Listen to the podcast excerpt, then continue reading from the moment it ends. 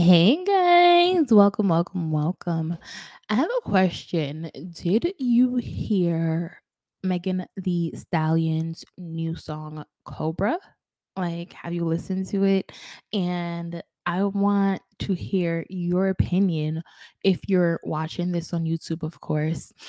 Um, you know, what do you think about the part where Megan Thee Stallion says that she walks in on her boyfriend getting his male parts sucked by another woman in the same place that she rests her head.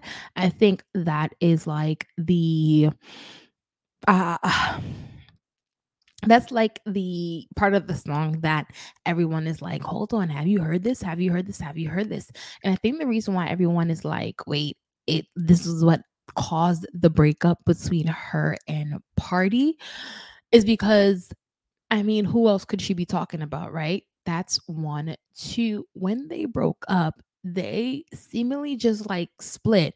It was no like, hey, we're breaking up, we're parting wa- ways. You know, like how, you know, the celebrity um couples, they'll like break up and then they'll have like this Instagram post where they detail how, you know, magnificent their relationship was, but they just aren't like able to work things out. Well, they didn't do that. They just parted ways. We saw Megan doing her own thing. We saw Pardi doing his own thing. So it's like, is this the reason why you broke up with this man? Right? But we we we, we don't know for sure, but it's it's it's sounding like it. It's sounding like it. But anyway, um, for those of you who it's your first time visiting our podcast, I would like to introduce myself. I am Kay. Welcome to Chat with K with KST. This is an entertainment podcast where we just sit down and discuss all the celebrities and the various controversies they have going on in the media, right? You know, it entertains us for about an hour or so. So just kind of stick around and stay tuned, right? Now, first thing first, we're going to discuss the quote of the day. Today's quote of the day comes from Dolly Parton. Okay. Now, what Dolly said was, the way I see it, if you want the rainbow, you got to put up with the rain. Now, we see it a lot of times and even experience it ourselves where we want the glitz, we want the glam, we want the magnificent house, we want the awesome relationship, we want the long term marriage, we want the awesome friendships. However, when those difficult hurl- hurdles and battles come up in the in the relationship or in the connection we tend to fold, right? And what Dolly is essentially saying is, hey, like you got to deal with the rain. You got to deal with the struggles of the rain before you can experience the beauties, right, of the rainbow. So if you are feeling like, hey, I'm in a difficult um, point in my life right now, just keep pushing through, be consistent, and you'll get to the to the rainbow essentially, right? You get to the beautiful rainbow. But anyway, let's jump into these topics. Now,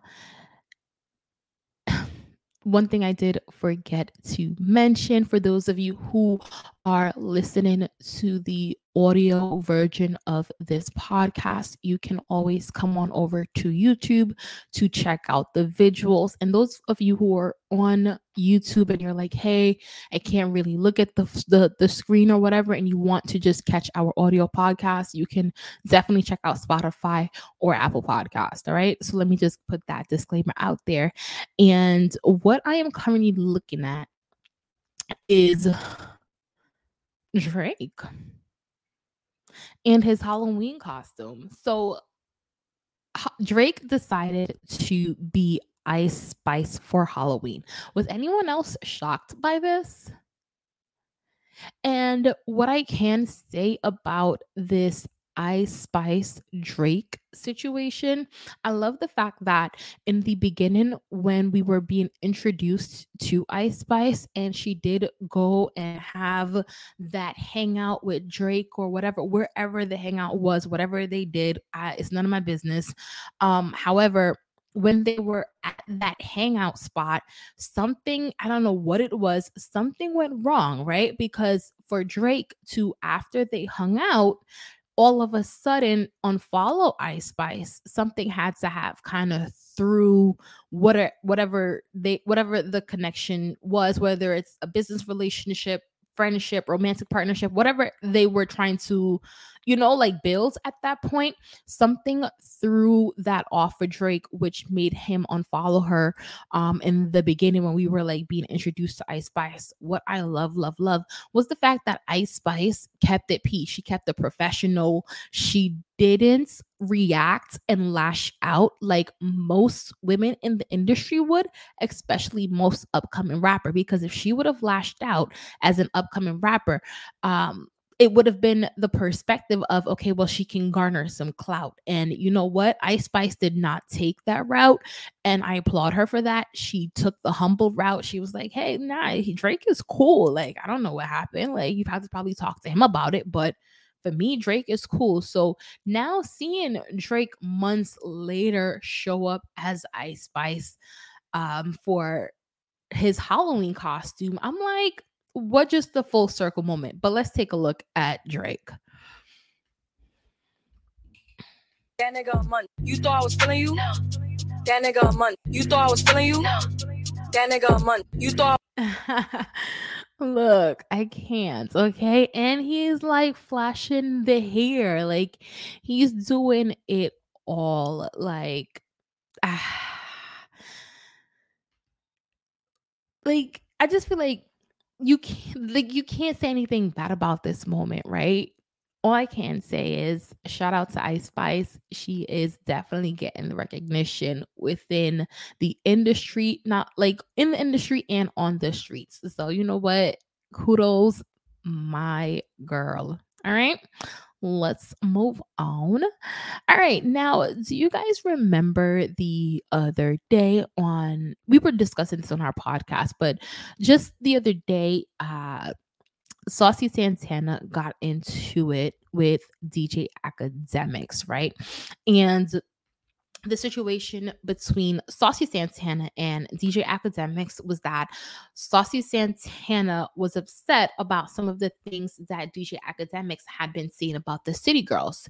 And Saucy Santana, being Young Miami's Young Miami's best friend, decided to stand up for her and really, really did come at um, DJ Akademiks, right?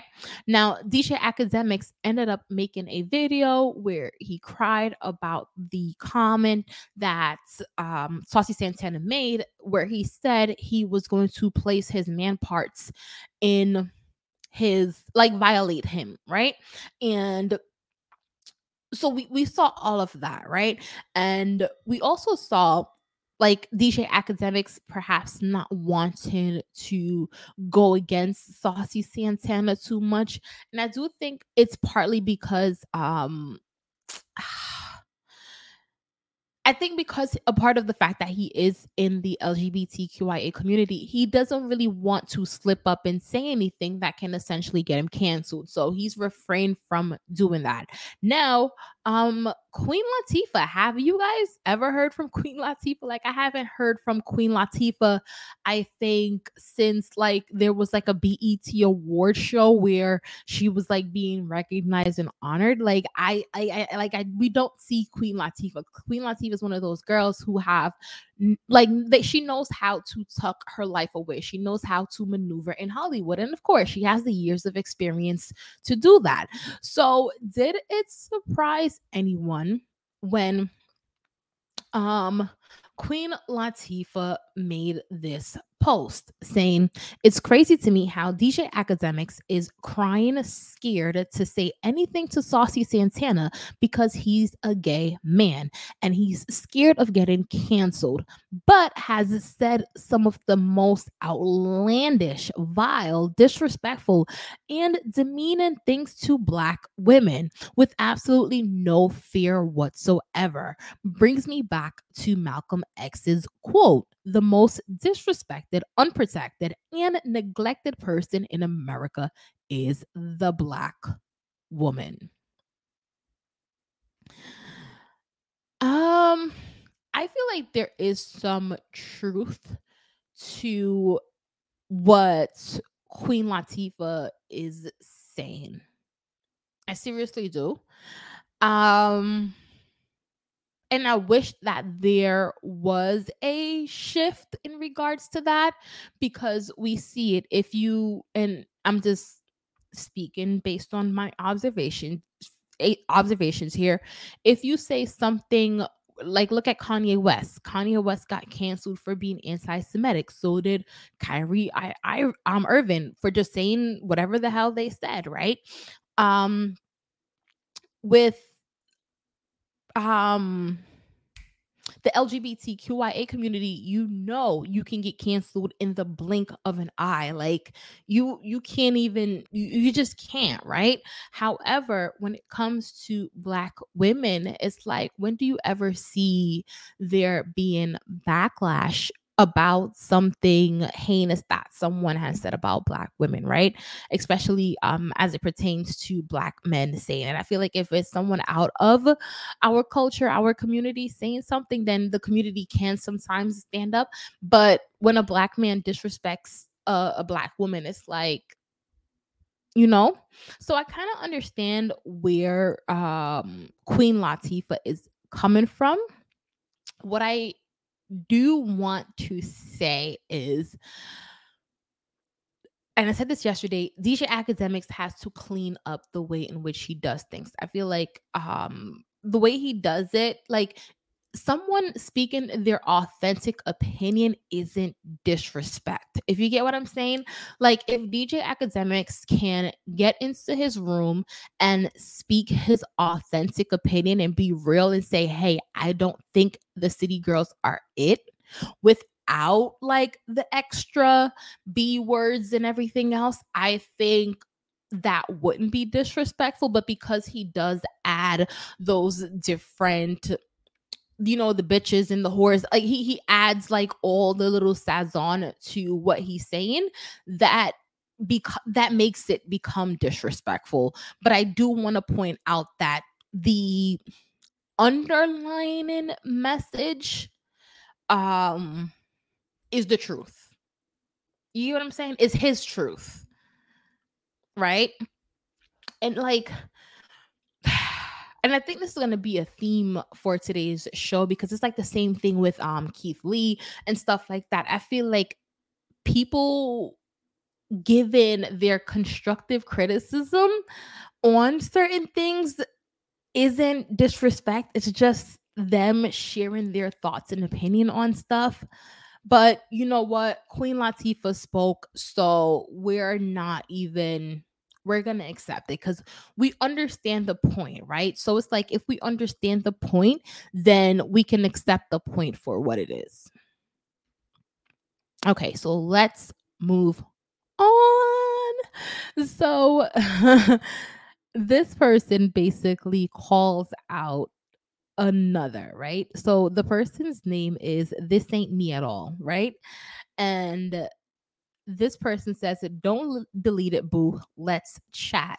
Now what is this ain't me at all referring to? This ain't me at all is referring to amari's post saying getting your hair done for your friend's birthday don't seem weird? I don't know. Like so she's basically saying if you basically if it's your friend's birthday coming up and you go out and you go get all dolled up and stuff like that isn't that kind of weird that you're getting your hair done for your best friend's birthday? And um actually i think it's weird if you don't get dolled up for your for your best friend's birthday. Like i don't know like with my best friend it's like it's going to be like a thing like the girls are girls in. We're going out. We're having drinks. We're looking good. We're looking fly. We're having fun. We're eating. We're we're, we're doing it all right? So it's like why wouldn't we get dressed up? Why wouldn't we go do our hair? Why wouldn't we go order an outfit? Like excuse me? This is an event. Like we are celebrating. Like when we are celebrating something, you put your best foot forward. You bring your best self. Like I like I'm like, uh but I think what her mind frame uh, was Amari, the person who made this post, was that you're trying to, in some way, one up your best friend if you decide to get your hair done. And I think that plays on her own insecurities. So it's like maybe she's not the friend that dresses up and stuff where she has a friend who does that and she feels like her friend is one up in her because she does that. But i'm like no no no no no. That's you're you. They're them. That's not what's going on. We're celebrating you on your birthday okay? So um if i invite you to my party on my birthday look the hell good excuse me all right now let's move on. Uh to Sexyy Red and Khia. Now, Sexyy Red and Khia, they've been going back and forth, and I swear I'm done covering this story from this point on because I feel like the debate or the back and forth between Sexyy Red and Khia is kind of a little bit pointless. So this was something that um Sexyy Red said was Khia will get them old bones dragged in real life but she don't got enough money to be in the same room as me so this is just her responding to Khia and her gag order read. Now, my thing is like it seems like no one wants to stop the battle. And I feel like if Sexyy Red continues down the path, it's going to be another sexy, um, another um Trina versus Khia or Saucy versus Khia. And I'm just like, allow people to just be them. Allow people to say what they want. Like just just allow them and then i feel like that's like the most beautiful thing right? When someone speaks and they tell you who they are now you know how to navigate. Why do you have to respond? So for me um this is definitely the last time i'm talking about this Khia Sexyy Red situ- situation unless it ex- escalates to really bad of course but for the most part i'm i'm done talking about it right? Now, let's move on to Burna Boy. Now, according to the neighborhood talk, Burna Boy reveals he turned down $5 million to perform in Dubai because smoking is banned there. Burna. Burna. Yeah, tell me say you couldn't wait a little DR2? That's what tell me say? Five million dollar. But then again, we are in different tax brackets, right? So, like, this is way above my pay grade. This is definitely way above my pay grade. But let's um look at this video. Money. Dollars now small thing. Cause me they like to they go. Where no go me go. Jonathan and you go clear my way. I be champion. One day you go understand my. Okay, so um that's just Burna Boy singing. Now, I'm not like African or anything, but I think Igbo means marijuana. Like I don't know if it's Igbo. Like I just know um in his song Last Last he says something about like Shayo something Ebo, like I just know it's partying and weed, if I remember correctly. Like, look, you know what? but here he is saying in his native tongue that he um turned down five million dollars. Um, Burna, Burna, I'm gonna need you to not. But anyway, um, let's move on.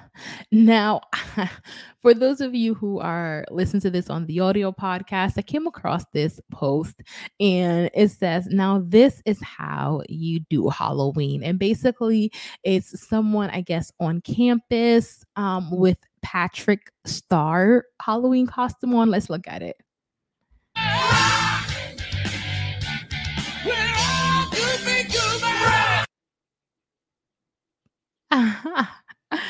like I saw this and I'm like, look, Halloween costume of the century, okay?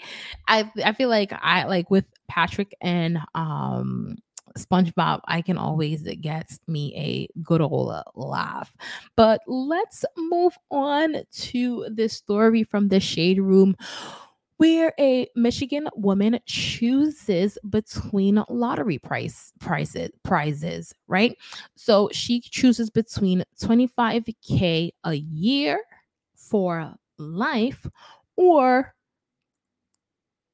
390k for of a one-time payment.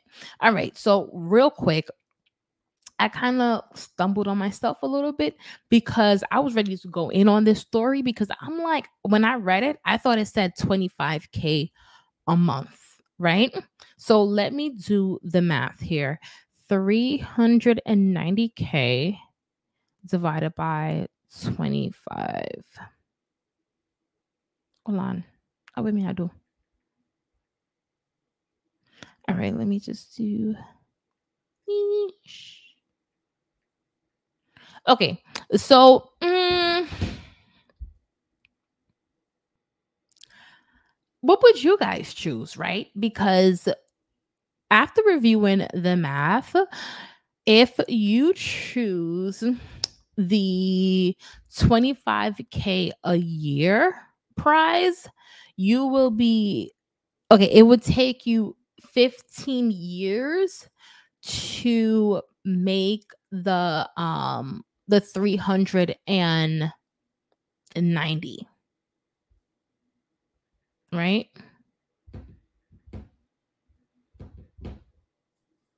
It would take you um 15 plus years to make the um the 390 i think if it were me i would probably take the 25k a year? But then it's like I can invest in something if I have the lump sum of money, right? And maybe I wouldn't even need the 25K after 15 years. I don't know. I don't know. Comment down below if you're watching this on YouTube. What the hell would you choose? 25K a year for life or the 390K in a one time payment? Now, let's move on. Now, here we have Chloe Bailey.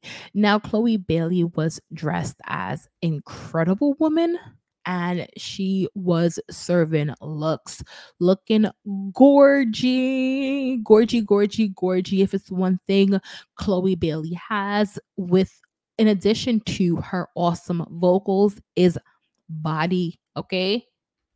Is body D. So here she is looking amazing. And that was her Halloween costume. And I like the fact that the celebrities are like putting effort into their costumes and stuff each and every year. It does um get better. So yeah, there Chloe Bailey is looking amazing. Now let's move on to this 47 year old woman who's been arrested and charged with murder after fatally poisoning her boyfriend after he inherited 30 million dollars. Mama, oh, you're so idiots. No, seriously. Like before we read the story, forget the whole grasp of it. Cause we're gonna read this in the car. We need the details. But like, why would you be so dumb? Your husband, your man, your boyfriend, right? And in this case, it's her boyfriend, but I'm just saying in general, like your husband, your man, your boo thing, yo, yo sugar daddy, whoever wins 30 mil and you gonna kill him? And she's even more dumb, right? Like, I get it. Okay. I like not to say that that these thought processes are correct, right? That's why I'm like kind of stumbling on my words a little bit. But let's say a woman who is married to a man and that man wins 30 mil, I can understand how greed can like leap into her heart and make her decide that she wants to off the husband so that she can have all that money and inherit all that money for herself. My thing is, why are you poisoning your boyfriend? Your boyfriend. Excuse me? But you know what? The world just keep worlds in. So let's see what the neighborhood talk had to say. Neighbors, a woman down in North Dakota is facing murder charges for allegedly poisoning her boyfriend shortly after he got a $30 million inheritance. He was allegedly planning on leaving her. Oh, okay. Now I mm. understand. Excuse me. I understand now why. I can understand her motive. You see, that's why you got to get into the details, okay? So, according to Fox 59, police arrested Inya T. Inya Thea Kenorer, 47, Monday in connection to the death of Stephen Edward Riley Jr., Jr., 51. Police said Inya's old ass had financial motives to off Stephen. I didn't think the police was going to cuss. I'm sorry. But prosecutors claim that Inya allegedly poisoned her little boyfriend with antifreeze because she thought her little ass was going to receive part of the 30 million inheritance Riley was set to receive. Okay, so that's just the neighborhood talk, like having fun with the way they're writing the write up. I was like, huh? But let's continue. On September the 3rd, Edward had planned to meet a lawyer at an airport to finalize the transaction. According to the affidavit, Ian and many of the man's friends accom- accompanied him to the airport. But friends began to notice his health rapidly decline and him acting as though he were drunk despite not drinking any alcohol, the document said. He also experienced stomach pain and began having trouble walking. His friends wanted to take Stephen to the hospital to get checked by um and went to get checked by I by Ian was certain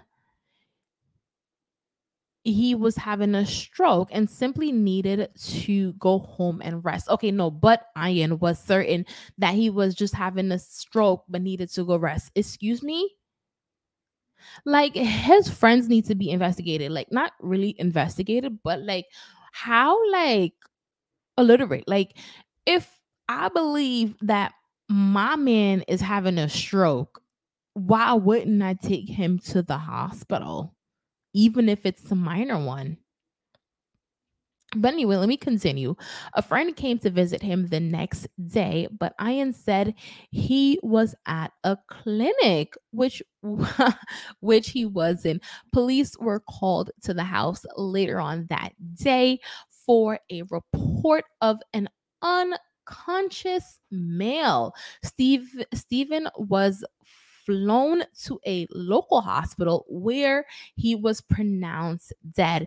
A friend told the coroner that Ian had made comments about poisoning her boyfriend with antifreeze. The autopsy test confirmed he died with he died being by being poisoned Police questioned Ian about Stephen's cause of death, and she denied it initially, but came clean, admitting to putting antifreeze in some sweet tea he had made she had made for her boyfriend on September the 3rd.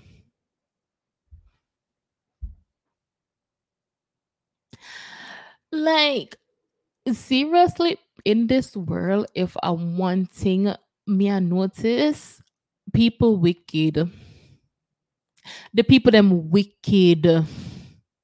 Like, lady, in your old ass age, like, why would you think to do this? Like, you would think that, and this is why um a lot of times people say, hey, not because you're older means you're wiser. Like, in your old ass age, you haven't grasped the emotional and mental capacity to move on from someone, to walk away. Like, I could understand if this was like a young girl, her emotions are all over the place. I could not actually couldn't understand, but I can see an, a younger person doing stupid shit like this. When you see old people do things like this, it makes me want to question every single inch of your life because it's like, what have you been up to? Like, what have you gotten away with?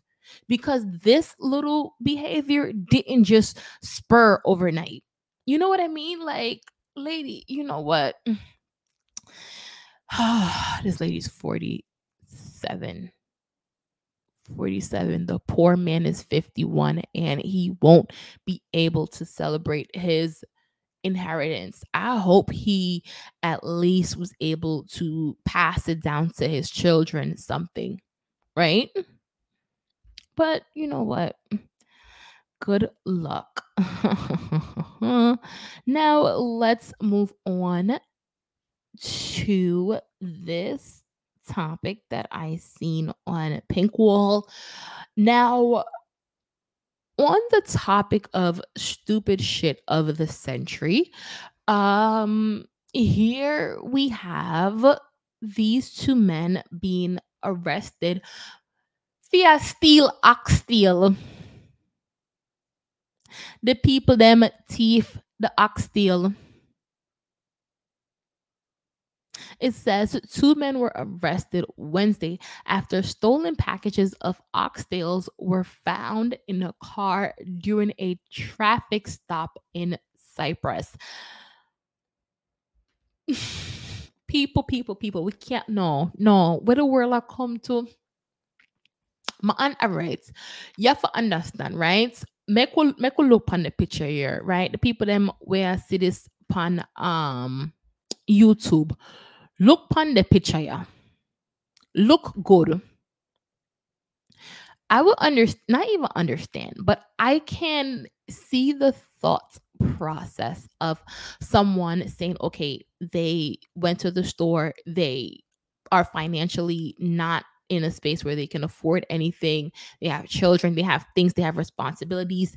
Them going to the store, them take a look one bag of oxtail and them leave. Right? Take a little one bag of oxtails, feed your family, and leave. Like that, I can look past. That I can forgive.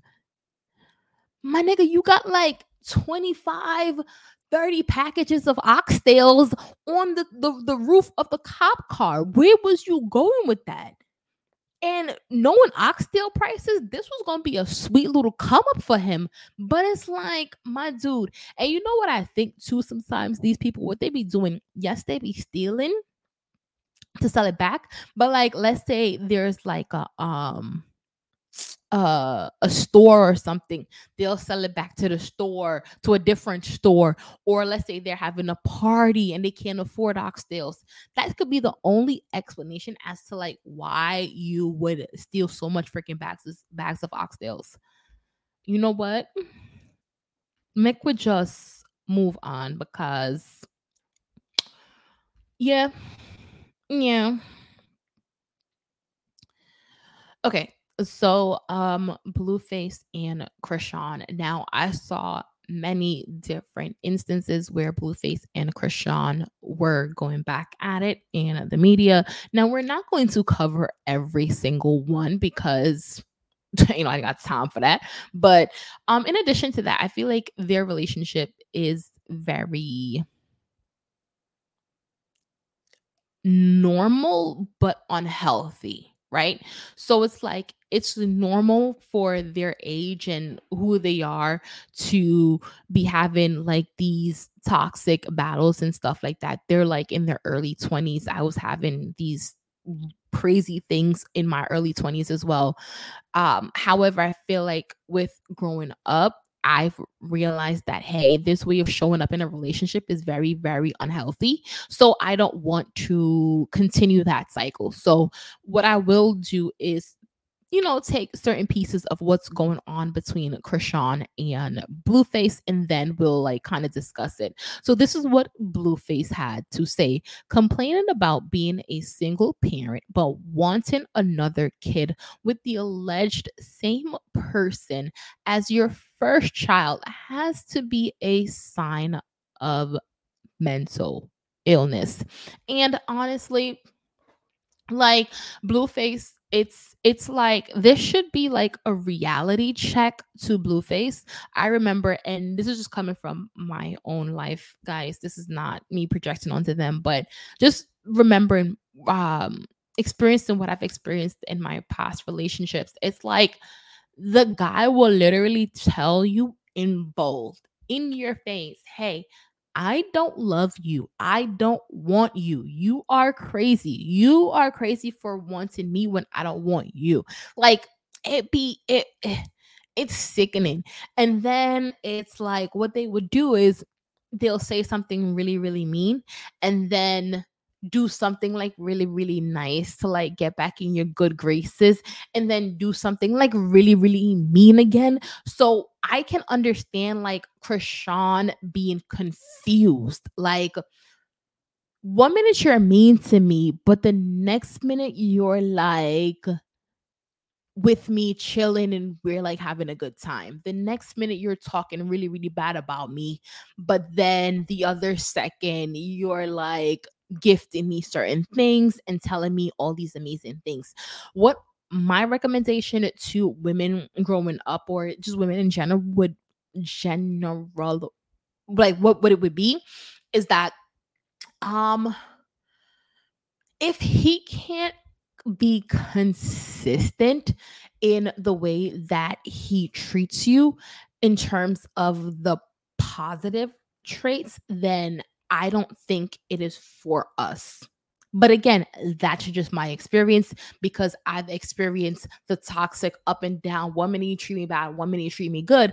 And then I've also experienced um it like a situation where it's been consistent, where it's like I consistently care for you, I consistently treat you well, I consistently show up for you. And I think as women, especially like when we're like young and we're in like our um late teens, early 20s, we we can become bored with that um consistent consistency because we want to have an argument here. We want to we want to like we want to have those fiery moments in the relationship that will like ignite the spark However, I feel like as you mature, you realize that all you really need is someone to consistently love you and consistently show up for you. So I just feel like Chrisean and Blueface are just going through the regular shebang that we go through as we grow up, right? When we're in our um late teens, 20s, we have that toxic relationship, we learn our lesson and we move on. So um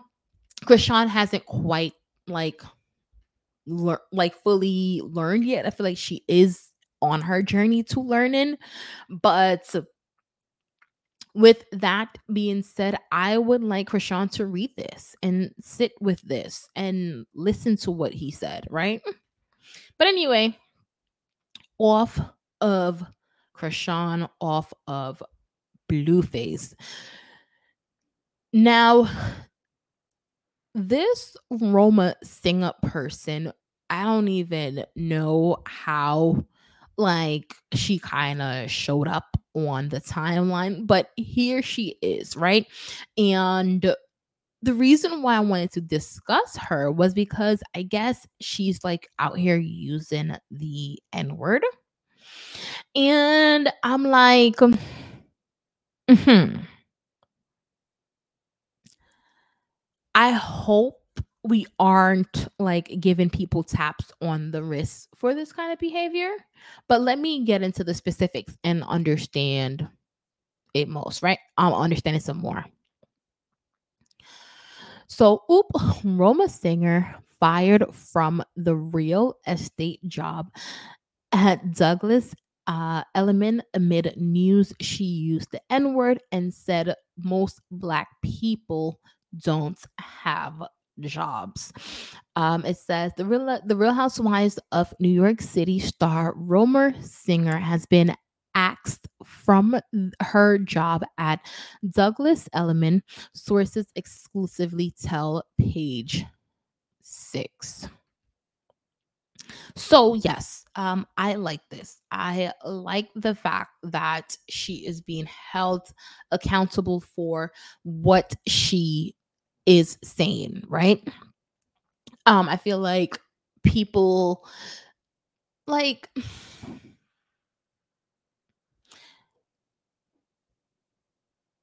I feel like people don't think before they speak. And back to what Queen Latifah had said in the beginning of our show, if you were here for that, she referred to the Malcolm X quote that, hey, um, the most disrespected person in America is the black woman. And I feel like the most disrespected community in America is the African American community. And with that being said, we have to set boundaries and allow for consequences when they're crossed. So when I see the boundary being set that hey, hands off, don't be call don't be calling nobody, no n-word and all of that. So the boundary is set and then when you cross that boundary, you're losing your job, you're losing your reputation, you're losing everything. You're now being held accountable. Now, what this teaches other communities is hey, we're not playing. Don't disrespect us. And it also allows us to gain power and confidence in ourselves as a community. So I enjoy when things like this happen, when people are able to, you know, get a little dose of a, a little dose of a medicine um all right. So moment of truth or let's just say, let me prepare you for this one. For those of you who Nipsey Hussle and Lauren London fans and all of that, let me just prepare you guys in advance. I'm going to speak authentically on how I feel. Now, I am more than welcome to you know, have a conversation with you in the comment section about this. However, my thoughts are mine, right? So, according to the neighborhood talk, mother of Nipsey Hussle's daughter loses guardianship bid to Nipsey's family. Will have no access to daughter's 5 million inheritance. So, I looked at this and I didn't I didn't get into the the full write up, but just looking at this, to me, I don't like it. Yeah, yeah, yeah. I know. Mm-mm. I know. I know. I know. I know.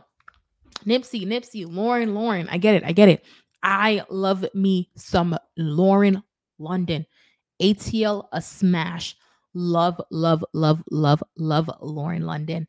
Um, and I've gained love for Nipsey Hussle because of my love for Lauren London. Maybe not the biggest Nipsey Hussle fan, but definitely um can say I I love him because Lauren London loves him, right? Now, not because I love you. I feel like all the decisions that you make are the correct one. I feel like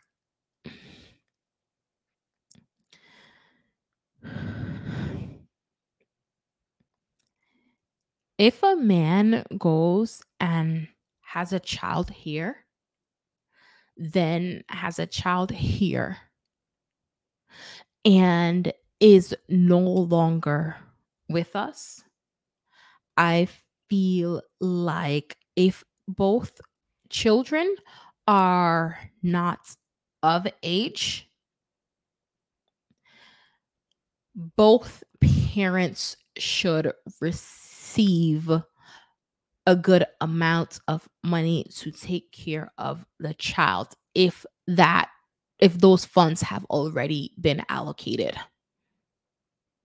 right that's just my quick little opinion on that um despite how you feel about this person how you feel about that I, like at but you know what? Let me read the full write up and see if my opinion changes. But just looking at it, I feel like, hey, both parties should receive funds that were allocated. It shouldn't be one party receive funds, right? The other party holds on to the funds right? And they're going to say, "Oh, well, we're holding on to the funds until um the child turns 18." Okay, understandable, right? However, what if the mom needs the help and the assistance now when the child is young, going to school, doing certain things? And why do we give it to this mom, but not that mom, right? If we are saying, okay, hey, you know what? We're not going to give the children any money until they're 18, 21, make it fair across the board. None of the children should, should get any funds at that point, right?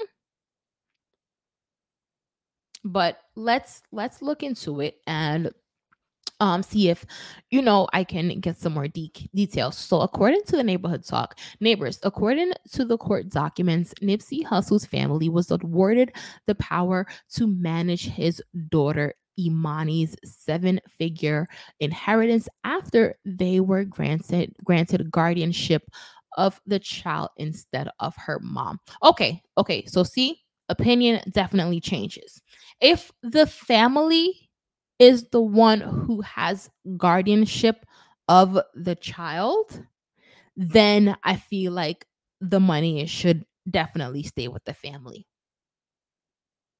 If the if the child is with the family, the money should definitely um stay with the family. How I was thinking it was, hey, the child was over here with the mom just being abandoned and neglected and not receiving the financial assistance that she needs to raise her child. However, if you're not in this child's life, then um yes, I guess that that's that's the battle there, right? Who gets the child because whoever gets the child gets the money which even that in itself I, I, I don't know but let me continue. The 5 million slated to be distributed to the child will be controlled by nipsey's brother sam his sister samantha and mother angelique. We previously reported that imani's mother tanisha foster was fighting to have guardianship of her and Nipsey's daughter. The money being distributed to Imani will have to come from her Uncle Sam and his family. Tanisha has no ties to the money. Tanisha tried to fight the guardianship that she allowed Nipsey's family to have over her daughter after Nipsey died. She claims she only agreed to it because her financial limitations. Okay, so how I'm getting this story is when Nipsey Hussle was alive, she wasn't able to financially provide for the child. Nipsey Hussle had his family. She gives custody of her child to Nipsey Hussle and his family. Now, of course, I can understand the cha- the shift in opinion when this man now passes away, wanting to have your child back, right? And then here comes this conflict of, hey, whoever has the child gets the money. Yeah, I, mm, mm-mm, mm-mm, mm-mm. All I can say as it relates to this is wherever this young lady, this baby girl gets raised, I just hope she has the awesome experience that I know her father would have provided her with had he been here, right? So if that's with the mom or that's with the family, whomever, I just want her to grow up and receive the the awesomeness that I knew Nipsey would have wanted to provide to his daughter. Now, let's move on. Now, who was when y'all was scrolling on um Beyonce and Obama's internet, did y'all come across this cup of noodles thing? Where the cup of noodle is now um allowing you to to to microwave it. So according to the neighborhood talk, um, y'all here for it? Cup noodles will finally be microwavable for the first time in 50 years, thanks to new cup design. I want to say newsflash to cup of noodles, um, whoever manufacturing company CEO. Hey, let me whisper something in your ear real quick. Um, we been we been microwaving these bad boys. Oh, let me tell you, some of us we're lazy. We just pour the water in the cup of noodles, cover it, put something on it, and we put it in there for a minute, two minutes, sometimes even three. All right. Now, there's some of us who enjoy, you know, boiling the water on the stove, throwing it in the cup of noodle um packet, in the cup of noodle cup, covering it, and then just putting it in the microwave for maybe like a 30 seconds to a minute. So we've we've we've been we've been doing this um for for some time now. So i guess thanks thanks thanks thanks thanks for for the the approval. Yeah. Okay. So let's move on. Now um i really do find myself after the other day watching Kris Jenner um, express remorse and regret for leaving Robert Kardashian because she thought things were green on the other side when indeed it was when indeed it wasn't. So I am like, hey, you know, we can we can chit chat a little bit more about the Kardashians.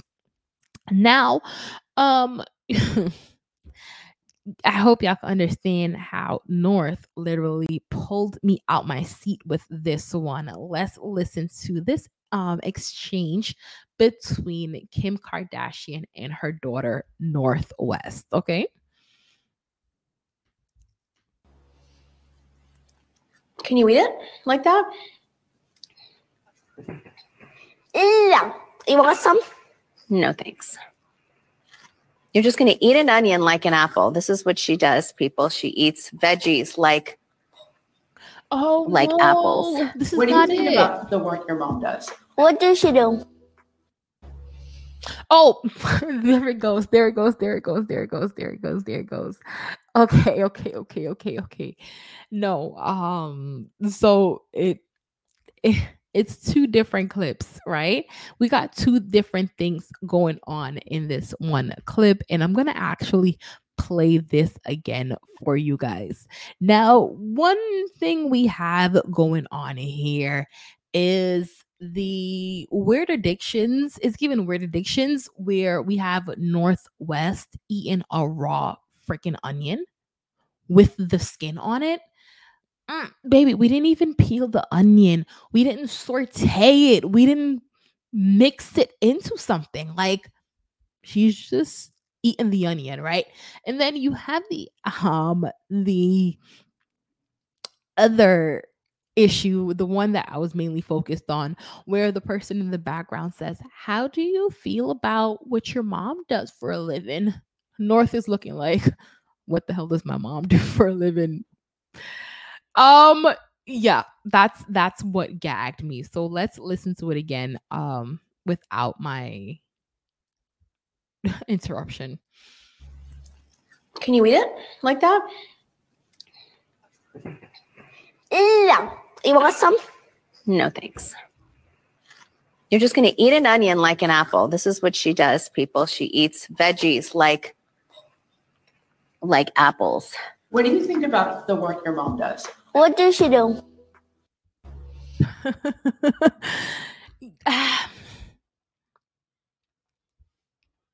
like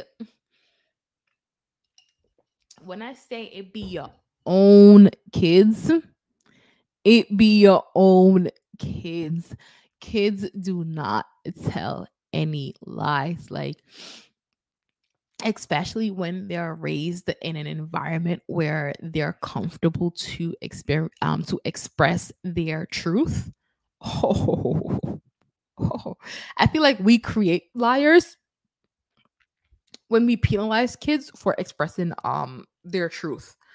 So now they have to, you know, hide and, and, and do all of that stuff. But look, it be your own kids. That's all I'm gonna say. It really do be your own flipping churning. But anyway, let us um move on as we're on the topics of the Kardashians, Kourtney Kardashian asked her 11 year old daughter, Penelope, if she was okay with Tristan Thompson being around after telling her she's so triggered by him. So let's listen. Tristan's with them. Is that okay? Okay. I feel like she gets it from me. I told her like the first day of school, I was like so triggered by him. I don't know why. And then I was like, right, I know why. But I was like, I feel like we all like brush it off and are fine. And then I was just like so triggered. And I was like, I just can't do it anymore. Like, I just can't. Tristan has made horrible decisions and choices, you know, with my sister there's times when I'm so triggered by him, I can't be around him. And then there's times when I just let it go because we just want harmony. And, you know, he's the father of my niece and nephew. I'm really proud of myself for where me and Tristan are and how I am able to allow him to be the father he wants to be, but where I am at with Tristan has nothing to do with what I expect my family members to do. If Penelope has her feelings about Tristan, rightfully so. And good for you, girl. I want Penelope to have these feelings and I don't want to talk her out of them because I don't want this behavior to be something that I'm validating or I'm justifying. I want her to know that how she's feeling is the right way to feel. We should not accept someone treating us like this. Tristan's with them. Is that okay? Okay. Um that like for me raises the raises like the question as to is is there like a wrong versus right way to raise a child, right? Because again, come from a very very, very different community from the Kardashians, of course. And being from that community, we have the thought process of, hey, children are children, and we leave them out of grown folks' business, right?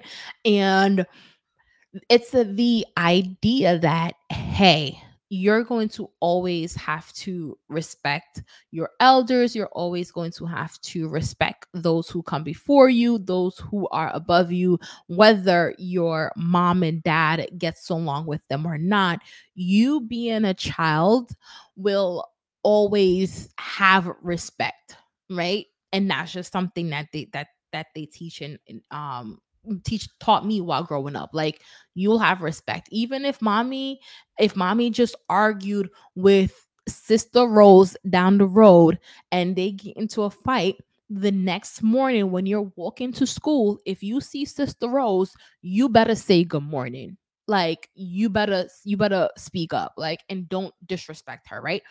So i come that's where i'm raised now seeing um the Kardashians and the way in which they want their their children to be raised and understanding that hey there are certain things that happen and it's okay to express negative emotions towards that i feel like I like that in a little way because it teaches your child from a young age that, hey, their emotions are valid and it's okay to have negative emotions and express that towards someone who you feel crosses your boundaries or has disrespected you. So I kind of understand um that aspect of it, but I also like believe wholeheartedly that children are children and should stay in a child's place. I don't feel like children should be burdened with the responsibility of understanding what parents are going through emotionally, mentally, financially, because sometimes we as adults don't even understand it. I just feel like I want to allow you to be a child and be in a bubble. Like, even if your dad is like the biggest piece of a junk to me as an individual, if he's an awesome father, I will shield you from the aspect that he's a trash, right? To to me because I feel like men could be like really bad husbands but really good parents, right? So why am I going to ruin my child's experience and my child's bond with her father because I don't like something that he may have done, right? It's it's I feel like it's a lot of moving pieces going on, but you know what? This boils down to a to each his mo uh, to each his own kind of thing where hey, we are all people and we all see things differently and that's why we all exist in the world differently, right? That's why we're constantly all debating because we're all raised differently, right? So let's um move the hell on. So Natalie Nunn is out here, Natalie Nunnin, like she always does.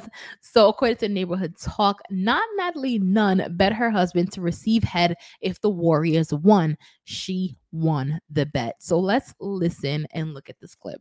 We're live. We're live. And I need some head tonight. So that's what's going on here. The bet is on the line. That is 38 seconds. Oh my God, Warriors. This is not a fucking game. Let's go, Warriors.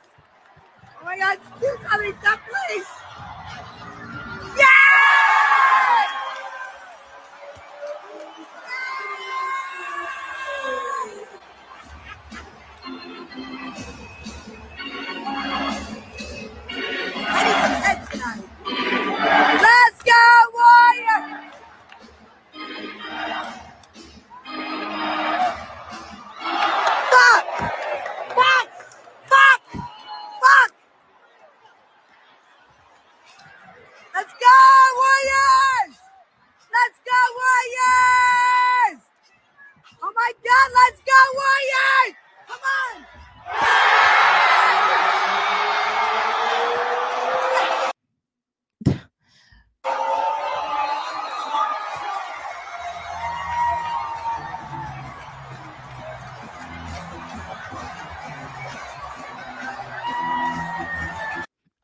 So enough of watching Natalie Nunn. Um, if it's one thing I'm to say about Natalie Nunn, yes, she's done Bad Girls Club. Yes, she's doing baddies. Yes, yes, yes, all these things.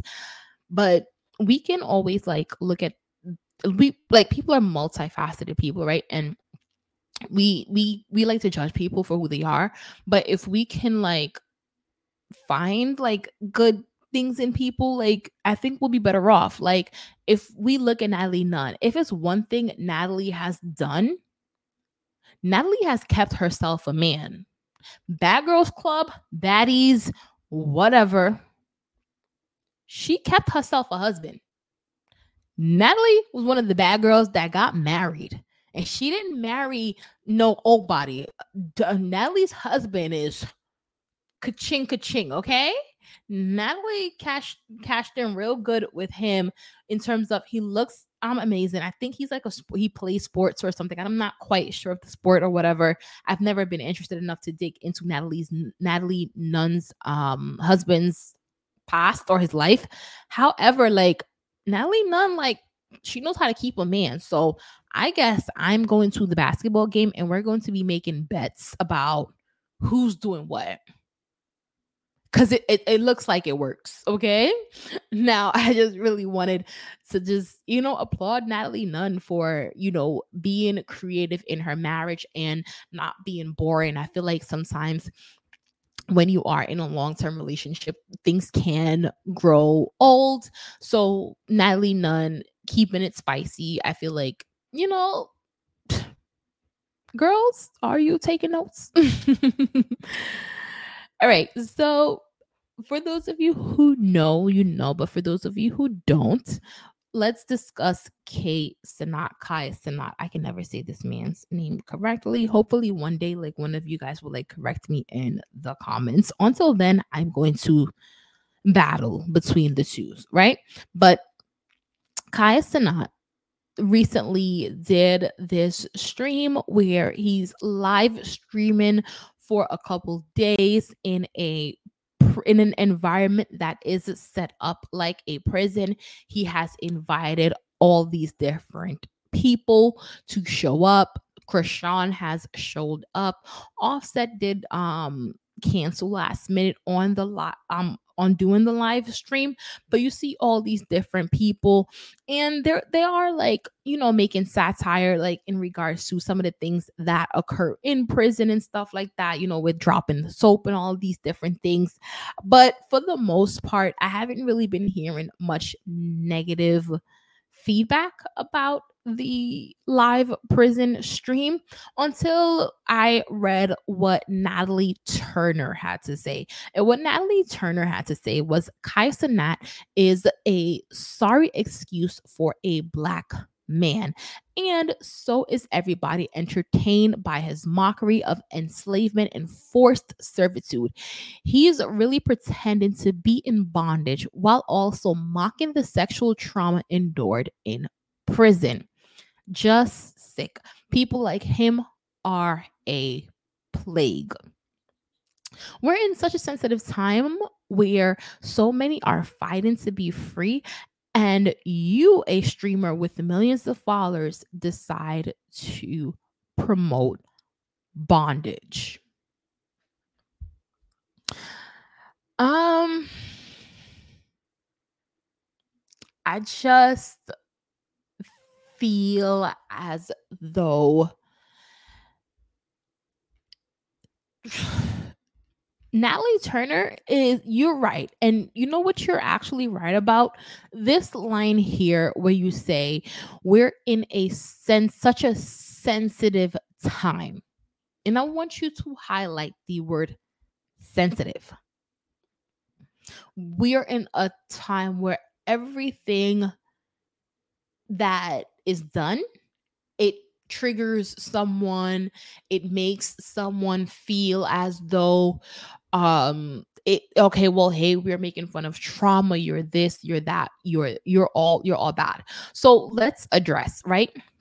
So what natalie um turner said about k Cenat kai Cenat to me basically first of all, Kai, I don't I don't view Kai as a man.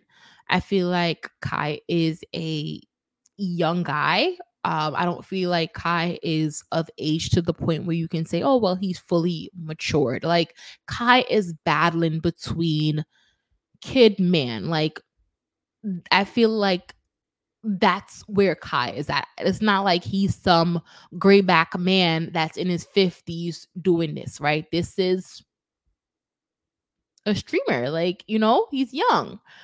Um and i get it. She may not feel like she wants to excuse the behavior because he's young but let's address the behavior right? Now when can we allow for entertainment to just be entertainment without taking offense to every little thing, right? I feel like you watch movies all the time, you're entertained, you move on.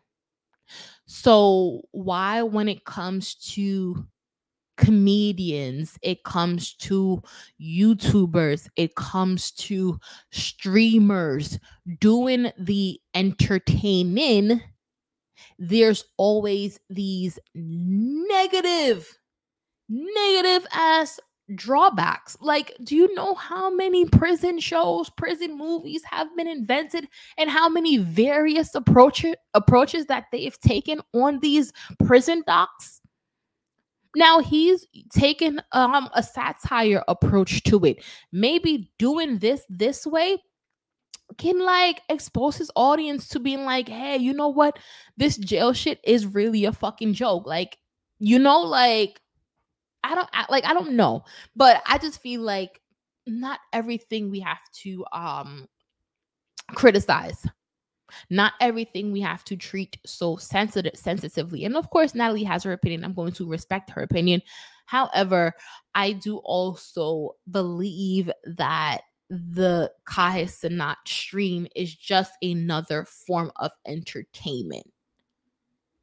And whenever people get up on their own platforms, set up their own shit without a corporation, without all these different white people having their hands in in the pockets of whatever they're creating, people have a negative say about it.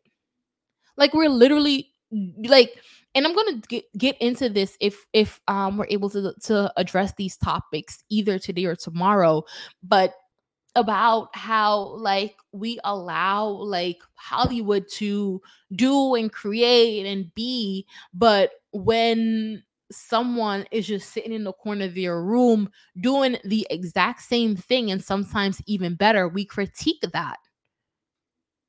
Like why? But anyway, um, I'm going to move on. Yes, I understand her message. Yes, I understand that there is a bigger pi- picture.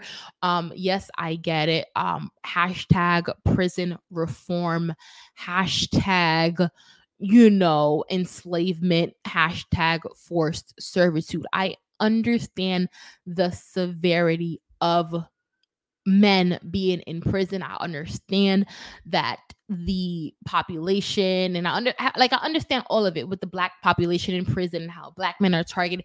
I understand everything. I understand the rape culture in, in the the R culture in in prison. I like I understand all of it. However, can people just exist? Right? Can people just exist? Now, um let's move on to SZA dancing. And I came across this, and honestly, this is like the second time I'm like seeing SZA really throw down on the stage, and I'm actually liking it. So I just kind of wanted to show it to you guys. I just wanted to show it to you guys as well.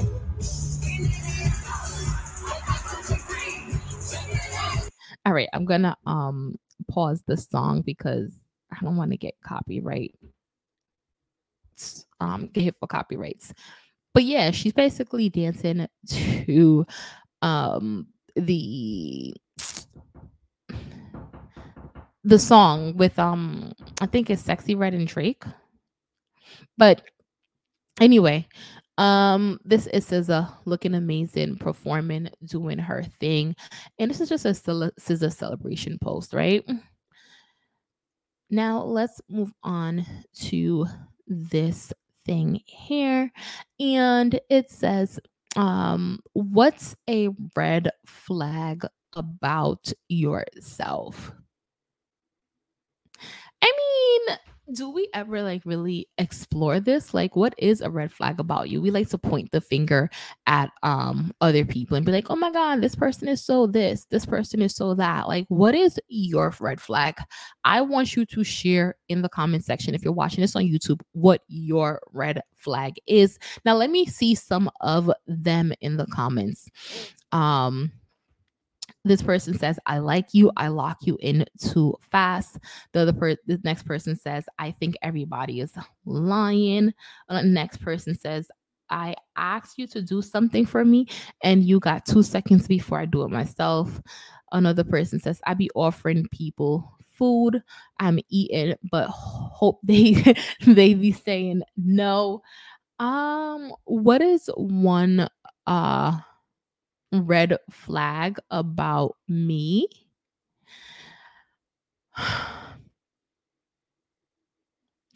While you think you're having a con- regular a regular regular conversation with me I don't do this anymore. I can say I don't do this anymore because I realize how mentally taxing it is to have a mental conversation with yourself while you're having another conversation with someone else. But I am always mentally assessing every single word that comes out of your mouth, your body language, everything. Are you telling me the truth? Um, are you being honest? Are you being genuine? Are you even interested in this conversation? Are you bullshitting? Are you like, I have so much questions going through my mind. So I'm like vetting you in my mind as we're having a conversation. I'm like, hey, yeah. And I'm like vetting who you are. But that is something I feel like may, may have been like a defense mechanism for me because I don't really do it anymore. I feel like it's so taxing to try to read people. So I'm like, look, if you ain't say it, I don't I don't care. I'm not about to sit here and go into overdrive and try to understand your microaggressions or your micro movements. Absolutely not. what a waste of time. But anyway, let's um move on. And don't forget to share yours because I was just really vulnerable. Okay. So share yours in the comment section if you heard this. Now, um, I came across this post as well, and Jasmine said, Ladies, you 25 minutes away from the house, and your best friend just pulled up and said, I'm outside. Your man is in the house. Do she wait for the car or can she go into the house and wait for you there? No, does she wait in the car? Sorry. Does she wait in her car or does she go in the house? If you don't take your ass inside that house, I just feel like um you can have boundaries as it relates to your friendships and your romantic partnerships but i feel like at some points we're just being tedious and insecure. So i feel like hey like just go inside right? But maybe someone thinks something different. Share your thoughts and comments. Okay so update on this Keffe D case, um, where he's being charged for the murder of Tupac. According to Neighborhood Talk, Keffe D reportedly can't afford a lawyer, will use a public defender in the Tupac murder case. Um, good luck to this man. Good luck.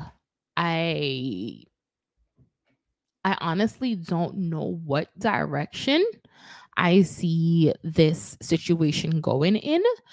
Um, because he's already calling names, right? He's already called Diddy's name. He's already done that. So it's like, you know what? Let's see. Because now he does now you can tell he's coming from a space of desperation because he doesn't have any money to even get a real lawyer. So he has a public public defender who may convince him to do certain things, you know? But good luck to him and we'll continue to stay up to date on these cases. Now, Shenseea Shenny Yang, for all my Shen Yangs out there, for my Jamaicans out here, um, Shenseea is doing a little uh freestyle thing, a little, you know. So um it says Shenseea never misses when it comes to freestyles. And again, for copyright purposes, I'm not gonna play the entire thing, but make we listen a little bit to Shenseea and Iwashafase and tell me if the one year hits are not. You're looking at the toughest rascal Jamaican in the United States of America.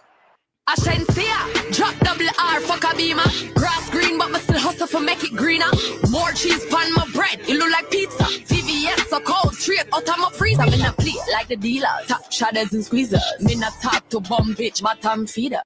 All right, so I'm not going to play anymore again for copyright purposes. And guys, if you hear if you're like watching the re the replay of this and you weren't able to hear like if you weren't able to hear parts of her rap or you feel like a piece of the podcast was like cut out or something it's just because i got hit for copyright and i had to take it out of the the video.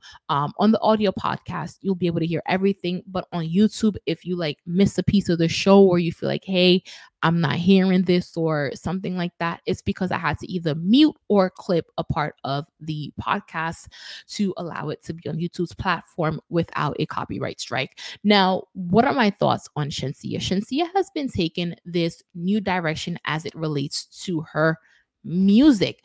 And I feel like this new direction that he she has been taken as it relates to her music, not that it hasn't garnered her um much success but i do think with all new ventures you have to kind of allow for people to shift with you and progress and move along with you right because remember, Shenseea was introduced to us as a Jamaican artist when she came out with Loodi and all of that. And we fell in love with her Jamaican sound, right?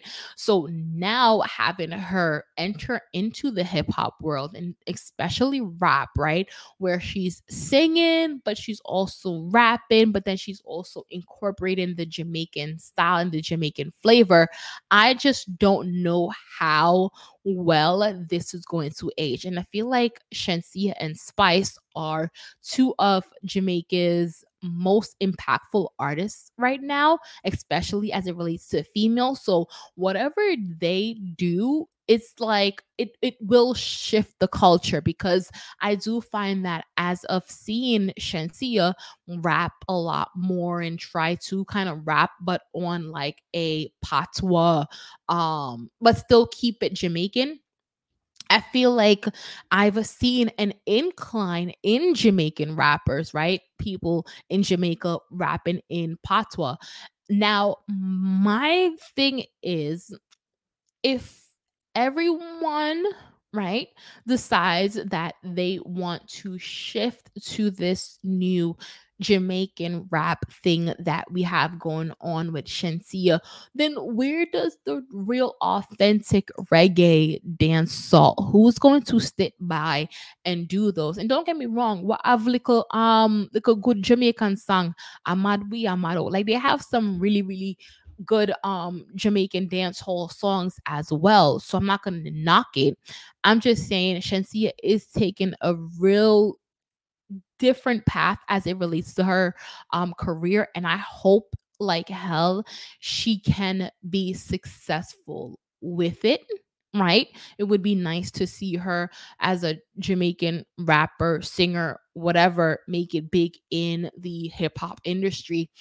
However for all those people who are coming behind her i just my hope is that they don't neglect real authentic Jamaican dance hall, real authentic reggae, because real authentic Jamaican dance hall and real authentic reggae has had the industry, the world on lock for a very long time. So to neglect that that sound would be a real um disservice to the Jamaican culture.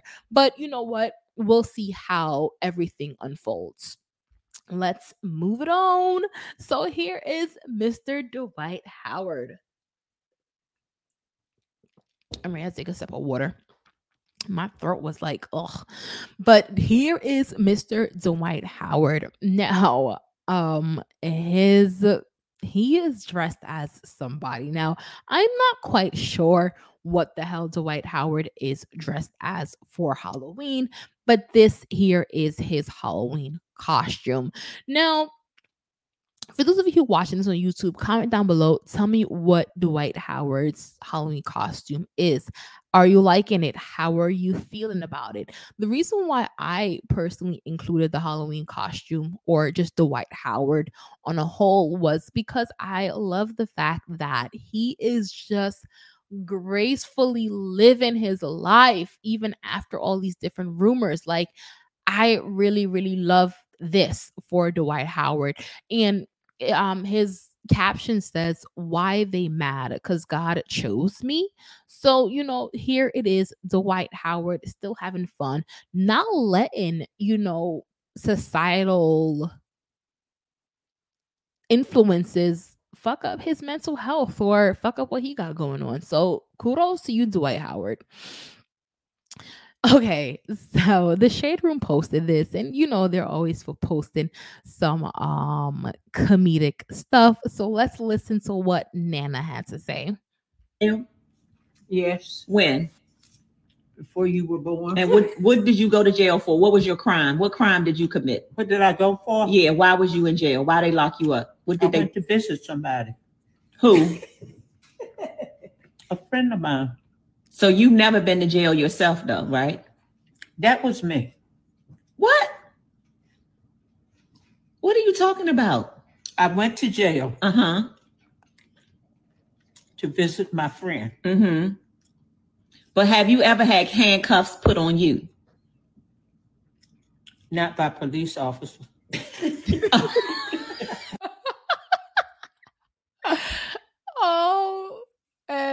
OMG. Oh, I swear, on the TikTokers and Instagrammers and Facebookers, why on a love bother the old people them? Only need to stop trouble on no grandmother and on the mother for do them like a TikTok thing here. Cause I'm gonna end up find out some things what on not what on nothing know about. But here granny is like what are you talking about prison like what, what are you talking about yeah went to jail once to go visit a friend what are you talking about and then she said oh you haven't had handcuffs on you not by no damn police officer but she granny didn't deny them handcuffs. Look granny done lived her life okay?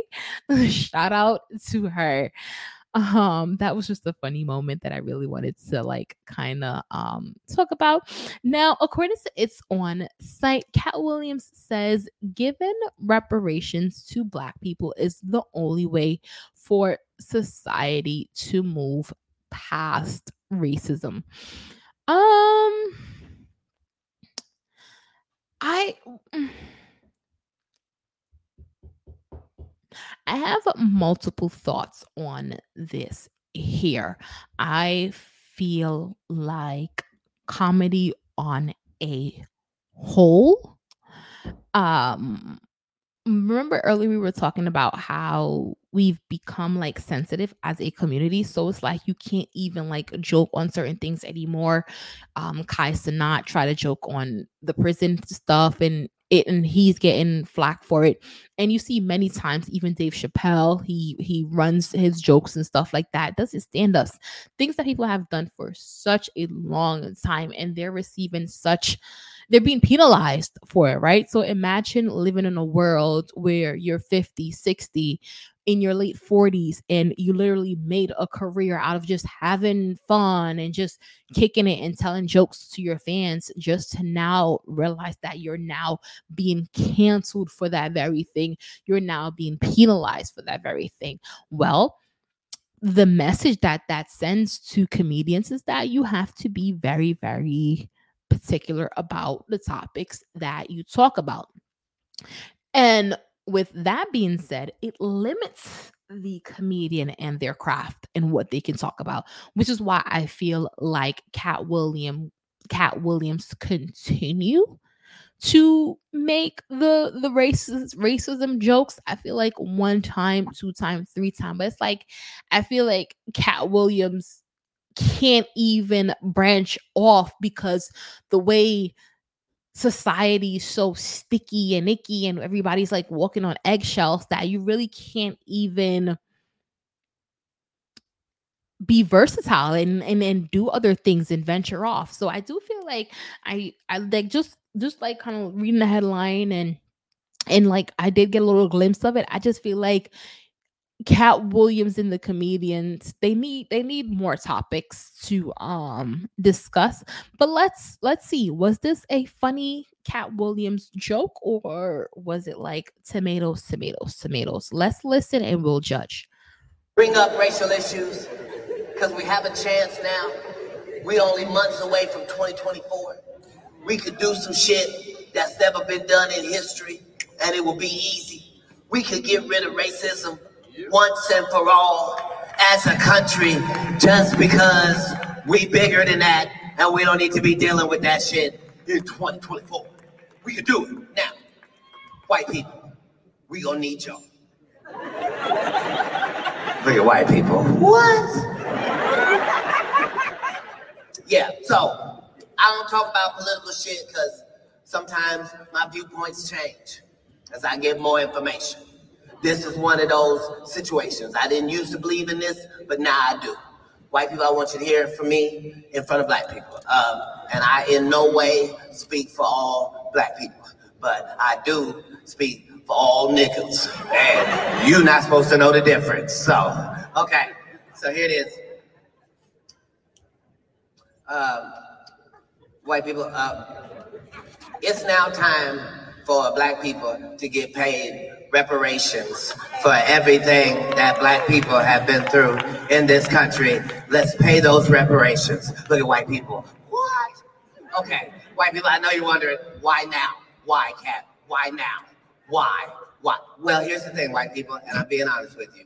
As black people, um, we've never said this in history, but um, it's time for us to get reparations. Black people, uh, it's our money, and when do we need it? You see that, white people? We didn't even rehearse that. That's how badly black people need this money. Like every one of us needs this. And, and white people, you need it too. You need it too. Aren't you ready to get this racism shit past us? Like no white person in here has ever had a slave a day in your life. Don't you want to get this the fuck off of you? Pay those motherfucking reparations. Listen here, white people. We just gave three hundred billion dollars to Ukraine. Bring up racial issues. Right. So let's discuss. Um he did squeeze his punchline in there, which I actually like his play on that because the fans actually w- was his um punchline. When do we need it? Now, right? I want my money. when do I want it now?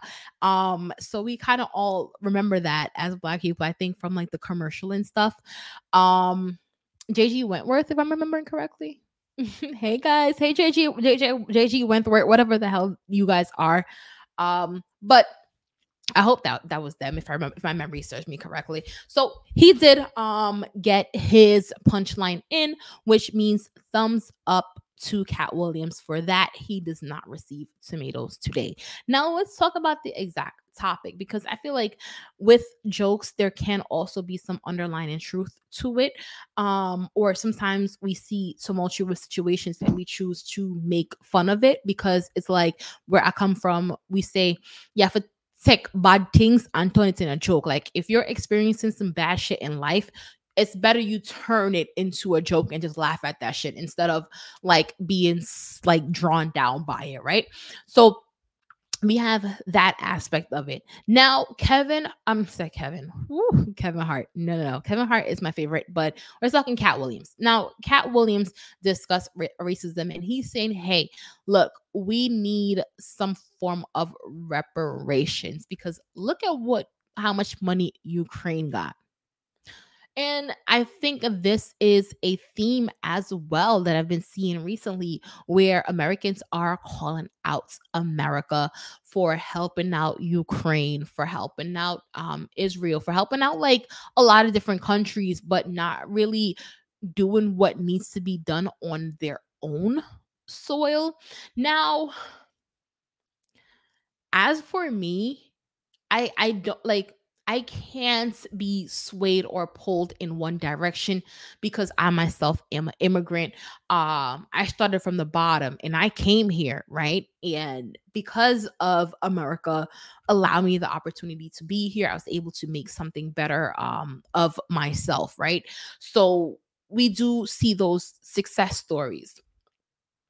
Now I get it, like people in America. Now that I'm in America, I'm like, wait, like they probably should do some more for you know the people who are here you know what i mean however if we do compare ourselves to other countries, which is probably not good to compare ourselves, but if we decide to compare ourselves as Americans to people in other countries, I do think we are doing we're we're doing okay. We're doing okay. Um now do I think we'll ever receive reparations as the um African American community? Look, if we are, just sign me the hell up.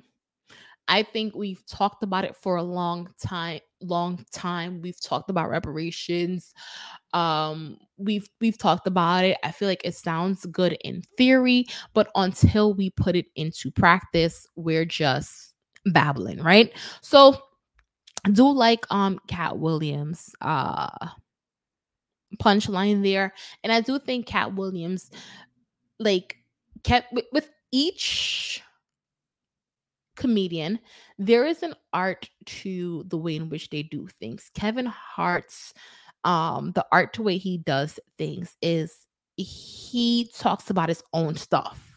He talks about his family, talk about his own experience, and he makes fun of himself. Katt Williams and Dave Chappelle has this as well, where they t- take controversial political ideals, make fun of it while bringing forth the the blunt the bluntest truth right? So they'll like they'll like take a topic and they'll like make fun of it but then after it's said and done it'll be like oh no like that's that's really true what he said even though he was like joking the whole time like you have it in your mind right? So i do feel like that is also like a definite um sure way to do your thing as a comedian i would just like to see Katt Williams venture off a little bit more, right? It's like if you sit down and you watch the movie, you watch it over and over and over, it's like, oh, you know. So I just feel like I want to see Katt Williams venture off a little bit more um in terms of the topics that he discussed. But again, neither here nor there because Katt Williams, he does his Now let's move the hell on. Speaking of Kevin Hart, um Rap CTV, according to Rap CTV, Kevin Hart tells the story of how him and his mom almost got robbed in Philly. You see what I mean? Like Kevin Hart jokes about himself and his own experiences. Not saying this is a joke, but I'm just saying he tells his own. That's how he. That's how he does his thing. But let's let, let me let's listen. Um, no, not let's listen. Let's let me read this real quick. Kevin Hart telling Wallo and Gillie the story of how him and his mom got robbed is too funny. Okay, yes, take it back. Here he is joking about himself, like I said he does. Let's now actually listen. I remember I, I got me and my mom got robbed. You and your mom. Me and my mom got robbed. Damn. You want to hear a crazy part coming from the laundromat? But we had a Bunch we had of a fucking- fucking- Wait, we right had a- there, right there off, bro. Um, Nigga, uh, you remember Colorado laundry- Yes. Street? Listen, You the laundromat right there. We got the shopping cart. I'm talking folded clothes, right? My mom got the cart. I got my book bag. I used to go to the laundromat, do the homework. My mom used to carry this little fanny pack, orange fanny pack. Dude came out. He said, Get that shit up, bitch. My mom was like, No. What? What? Swear, to, swear to God. He said, he said, You think I'm fucking playing with you? Get that shit up. My mom was like, It's nothing in it. No. I'm just standing there. I'm looking. You know, I, I don't even know what to do. I'm shocked that I'm looking at a gun. He snatched it off. He go through it. My mom had a bunch of tokens in there, right? God get mad. He throw it at my mom. You broke bitch. Call my mom a broke bitch. Threw the fanny pack at her. I remember I, I got What? and I told you it was nothing in it. Picked it back up. Come on, Kevin, and act like nothing happened. I was like, yeah, but the, the black woman was different we though. almost died. In my mind, it was going down. Laundromat, and then she made me push the cart the rest of the way. I never walked up that street again for the rest of my life. And listen, I took the longest way to get to the laundromat. What, what, what once was a five minute walk took me 30 minutes. I went, I went Broad Street, all across Broad Street. I stayed in the public eye. I went. I said, I ain't going down that street. That's, hey, I know. I know what happened down there. He ran up on his mom. Get it, put. He was like, just give it up, supposed mom. to be. He was like, give it up, mom. He was supposed to be. What are you? What are you doing? What are you doing, mom? Kev, You Kev, just spoke listen, him. listen. And- You and- the tokens, and- mom. and- But listen, he really knew it wasn't But nothing in there. Kev. He's like, it's nothing in there, mom. Yeah, I told you. okay, so like I see it's it's crazy. Um that's how you know I was speaking facts. Here he goes again joking about this experience um with his mom.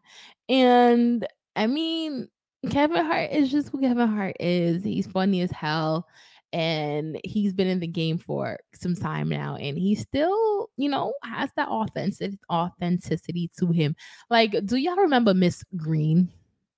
Like for those of you who remember miss green just like just say like like type miss green in youtube. Like who remembers miss green? Long teddy have no nipple ass. She has no nipples. Like kevin kevin kevin kevin Okay, this right here was a post of Lil Uzi Vert, and um, this is a very different look for Lil Uzi. He has waves, and his hairline is looking nice. Um, very different from the dreads that he normally rock. So I don't know. It's given like, okay, JT, I could have seen what you saw in him, but you know, this is different. This is definitely different for Little Uzi. But let's move on to Shakana. So basically, uh, Shakana told T.S. Madison she'd let her have sex with her. Now, for those of you who don't know, um, who are listening to the podcast, or you just don't know in general, um, T.S. Madison is a trans woman. So let's um listen to what Shakana had to say. Like me, I like to get fucked by a man because I don't want to. I don't want to bump cats. But you you know you could because you know that it's a taboo thing. If you did want to bump cats, that you can Oh. get a, a woman could strap on and tear you up. I let you fuck me. Well, I don't need a strap on to do that. That's what I'm trying to say because I don't want to feel no strap. I want to feel the real meat. So me and girls don't get along because they don't have the real meat. I just Uh-huh. feel like that I've been propositioned by my sister to to, to tear her sugar walls up. Now you know I'm I'm I'm aging now. I'm getting older, so this means now. I'm I'm I'm really am not opposed to trying new things. You ain't. No, Well, let's, before. go, let's go in on the baby. You know what our baby would look like if we had a baby yeah, the together. baby be cute. Which one does? Sister, don't play with me, girl. Don't you play with me? That'll be big. Girl, We'll I just all I, I don't even need, I don't think I need a Viagra no more. We'll the nation up now. they don't know what the fuck to do with us. Ah, you bitch.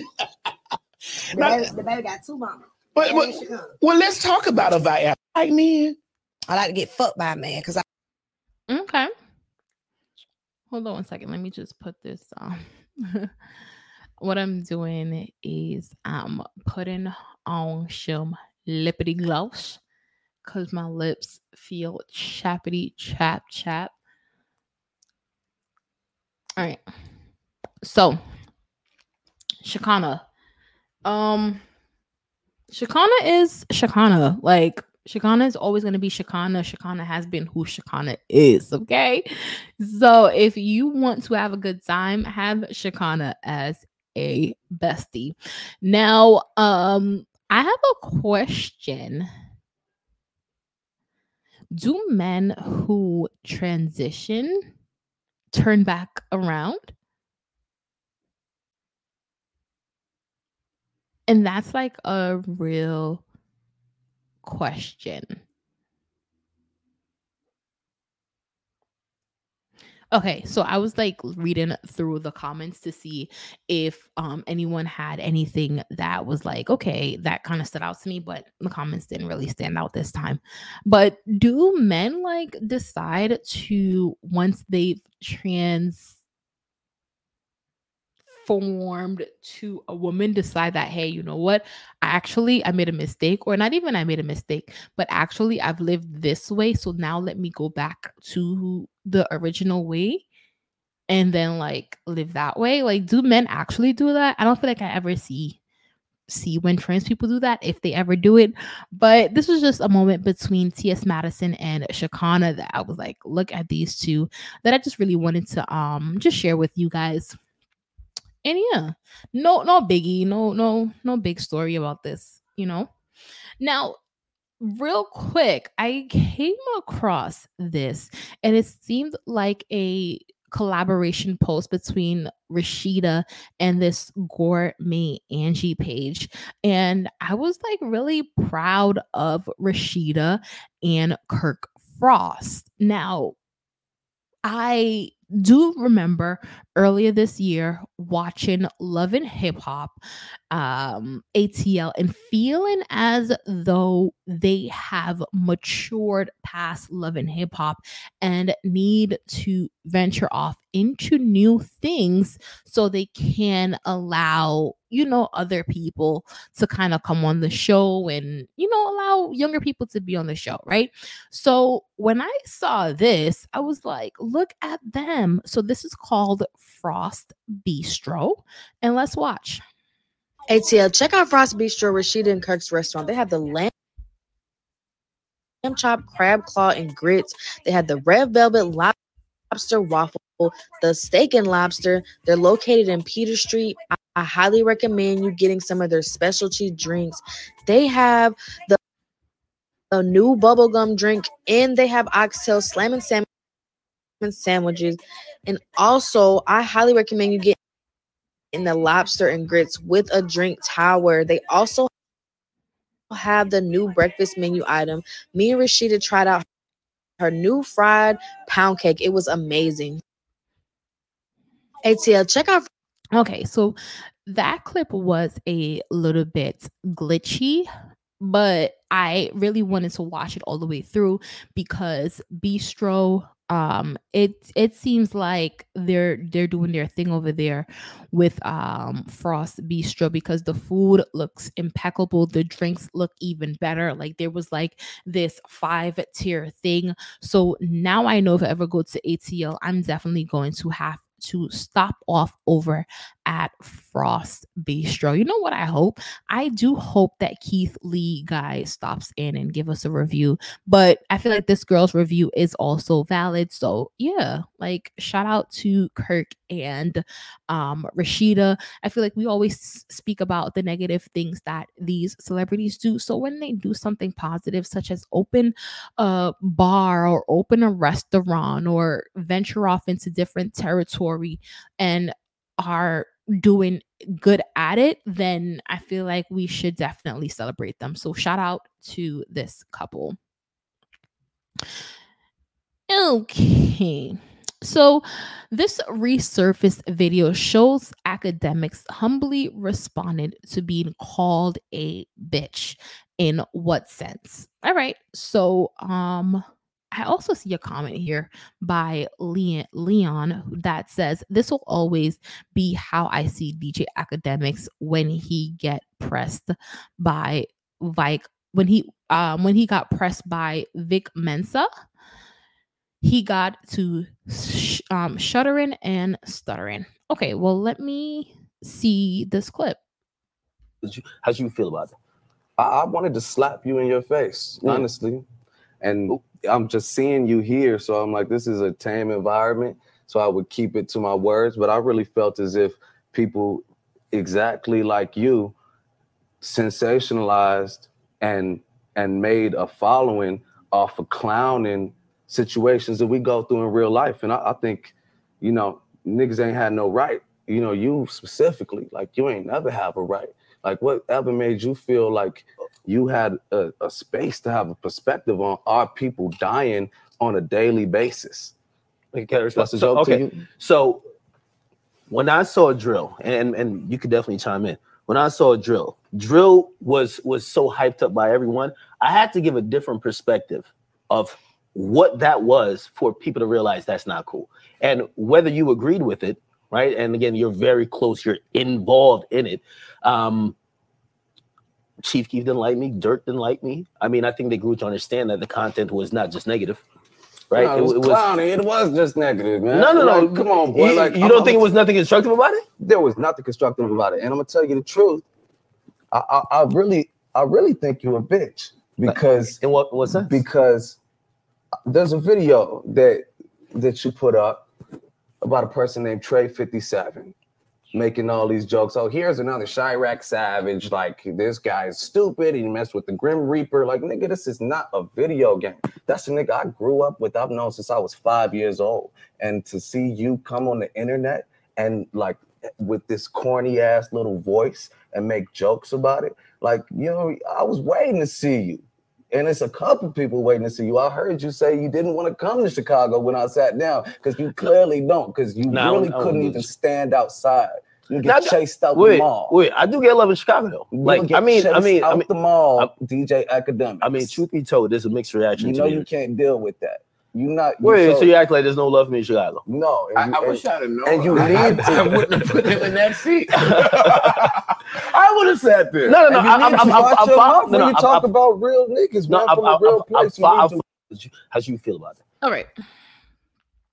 So, um, let's talk, right? Now, first and foremost, the video that um this young man is talking about, the young man with the dreads, I don't know, Vic something, I don't really remember his name, but yeah, the video that he's talking about that Akademiks gave his commentary on, I've never seen that um video. Let me see if the neighborhood talk had posted it. No, the neighborhood talk only posted this video. All right. So um this is what we're working with. Now, I guess um the point of posting this video was to say, hey, DJ Akademiks, um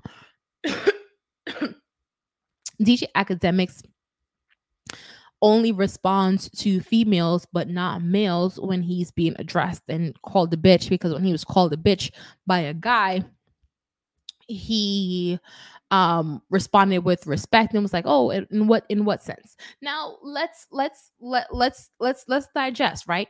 This was academic DJ Akademiks in the beginning or not even in the beginning i don't know what point of his career but based on the video you can tell that this was younger DJ Akademiks right younger DJ Akademiks isn't going to react the same way as experienced DJ Akademiks can this guy now sit down on a podcast with DJ Akademiks and call him flat out a bitch? I don't, I, I don't know, I, I don't, and I don't really see that happening. So let's just say put that out there. One, um, two, right? I want to focus on what this man says, right? And he's basically telling DJ Akademiks that he cannot create a platform where he chooses to give his opinion on certain things. And I'm like, so DJ Akademiks, a black man, can't sit down in a corner ha- of his room and build his studio, deck his shit out, and do the same thing that these um reporters in Hollywood and, and all these other um people are doing? Literally talking about y'all's lives but when a small time person does it oh who do you think you are to be able to do that? Right? And i feel like i really don't appreciate commentary um of such of like like that because i feel like if I were to say, and I don't know if this guy's a rapper or something, but if I was to walk up to let's say someone in the industry and be like, why do you why do you have the audacity to think that we're going to listen to your whack ass raps? Why do you have the audacity to think that you can become successful? Why do you have the aud- audacity to think that you can entertain us? Why do you have the audacity to think that you can go on the stage and sell out shows? Why do you have the like why what who do you think you are to be able to do that? How do I sound? Not sound fucking like an idiot. I would sound stupid to ask a celebrity that, right? People believe in themselves and people create what they want to create. In the beginning, there are going to be rough starts, rough patches, especially in figuring out what it is that you're doing which has happened with DJ Akademiks.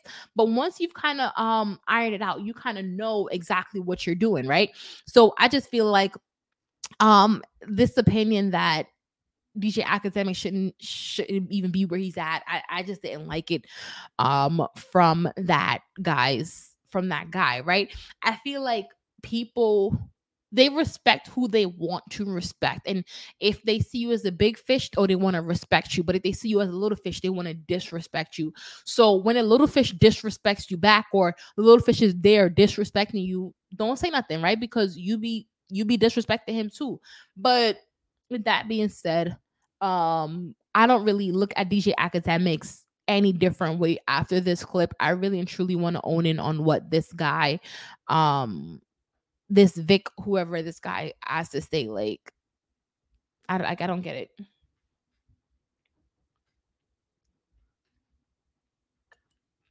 All right. So, like, again, so remember with the Sexyy Red um Khia situation, how I'm done talking about it after today. This is one of those situations that after today, we are not even revisiting this conversation again. So again, Saucy Santana and DJ Akademiks are at it. Wack 100 gets involved. How does Wack 100 gets in, get involved? We're going to, you know, take a look and um and and let's really keep it a we're going to take a look and find out later on in the show. I think this is just a clip of Saucy Santana just talking about it. But after today, November the 4th, as it relates to DJ Akademiks and Saucy Santana, unless something major pops off, I'm not even going to really entertain their back and forth. So, according to It's on site, Saucy Santana goes off on DJ Akademiks and Wack 100. You want to link up with with the power puff with the with the powder puff girls start chatting okay so let me just play because yeah This shit just get worse by the day. So now this bitch ass nigga Akademiks done went and did a link up with Wack 100 and another powder puff girl sitting on the motherfucking couch, face full of motherfucking fear. And then you got Wack 100 calling another bisexual boy like he gonna do something to me. Bitch, who? who? Bitch, where? You done left one headquarters and went to another headquarters, but still ain't show up in Miami, and I'm not gonna see you no motherfucking where. So shut the fuck up. And I was gonna leave you alone once you started motherfucking crying. But since you wanna keep chatting and you done did a whole bad bitch link up, I got something for you. And Wack 100, you a bitch. That's why he came and found you. You a bitch ass nigga too. You was the manager that's in love with Blueface that was mad because Blueface go with Chrisean, right? That's you. Mad at a nigga about his bitch. All y'all suck one.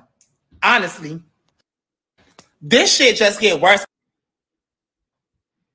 Though. The same way you go, stop, stop the gay boy narrative. We can't say nothing to him. All this cancel culture shit. It's plenty of things to say about me besides being gay. So y'all can stop that one right there. The same way you was fucking with a bitch about album sales, and the same way you fuck with everybody else about how they music and their statistics, go do the same thing. I'm gonna keep it hundred. The last three songs I put out did not do well. The last three songs I put out did not do well. That plaque's still on the thing though. But the last three songs ain't do well. You can go pick on my YouTube numbers, go pick on my monthly listeners on Spotify, go pick on my Apple screens. You could you could you could clown me as an artist like you do everybody else. Why the fuck is y'all gotta stick up y'all ass like y'all don't know what to say back to me?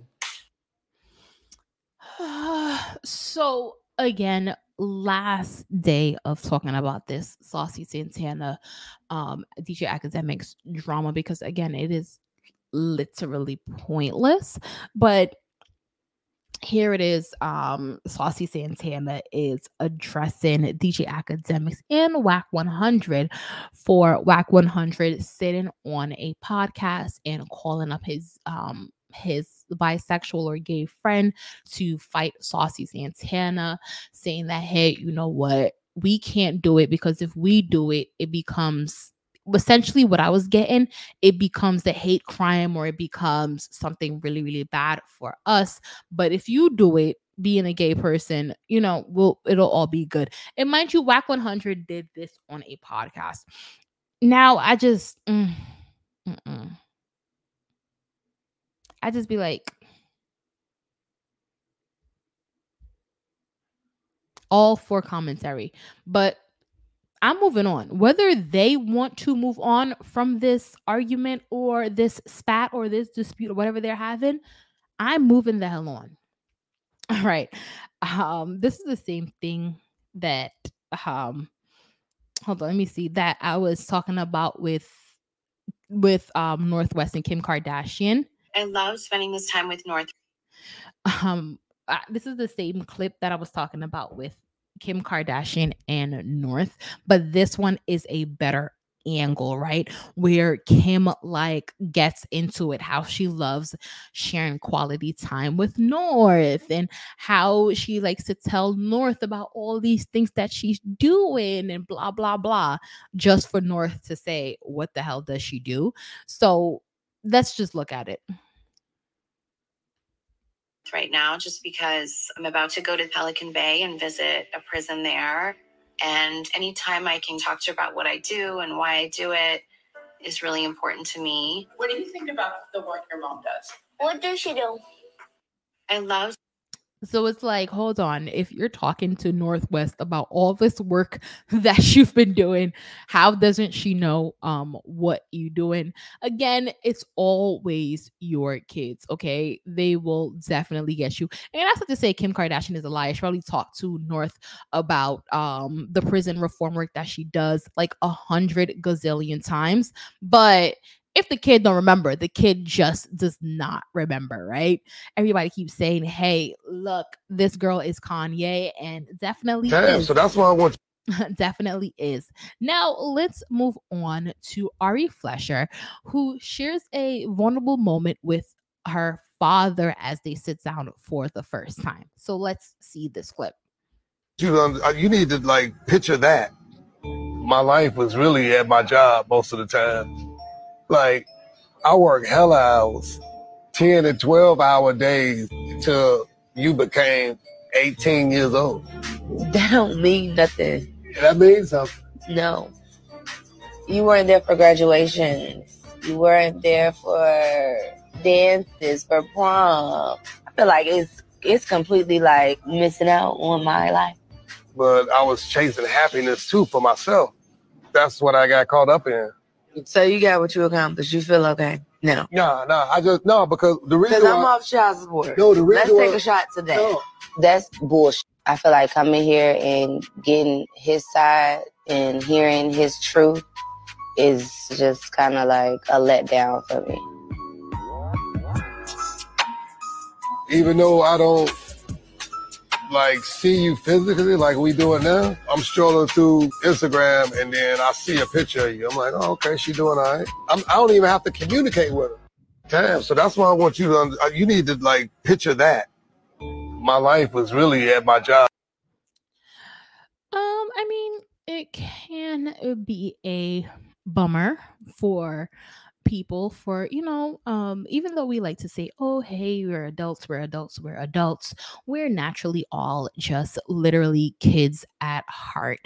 Um and when as kids we experience the neglect from our parent whether one or both mama daddy whomever. It does take a toll on us.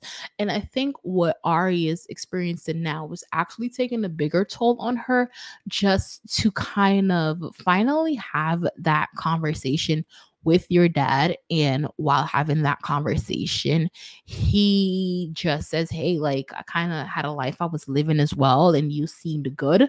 And nothing i feel like is ever going to be an acceptable answer for the neglect that we experiences that we experience as children because it's like okay well if you didn't want me then why bring me here?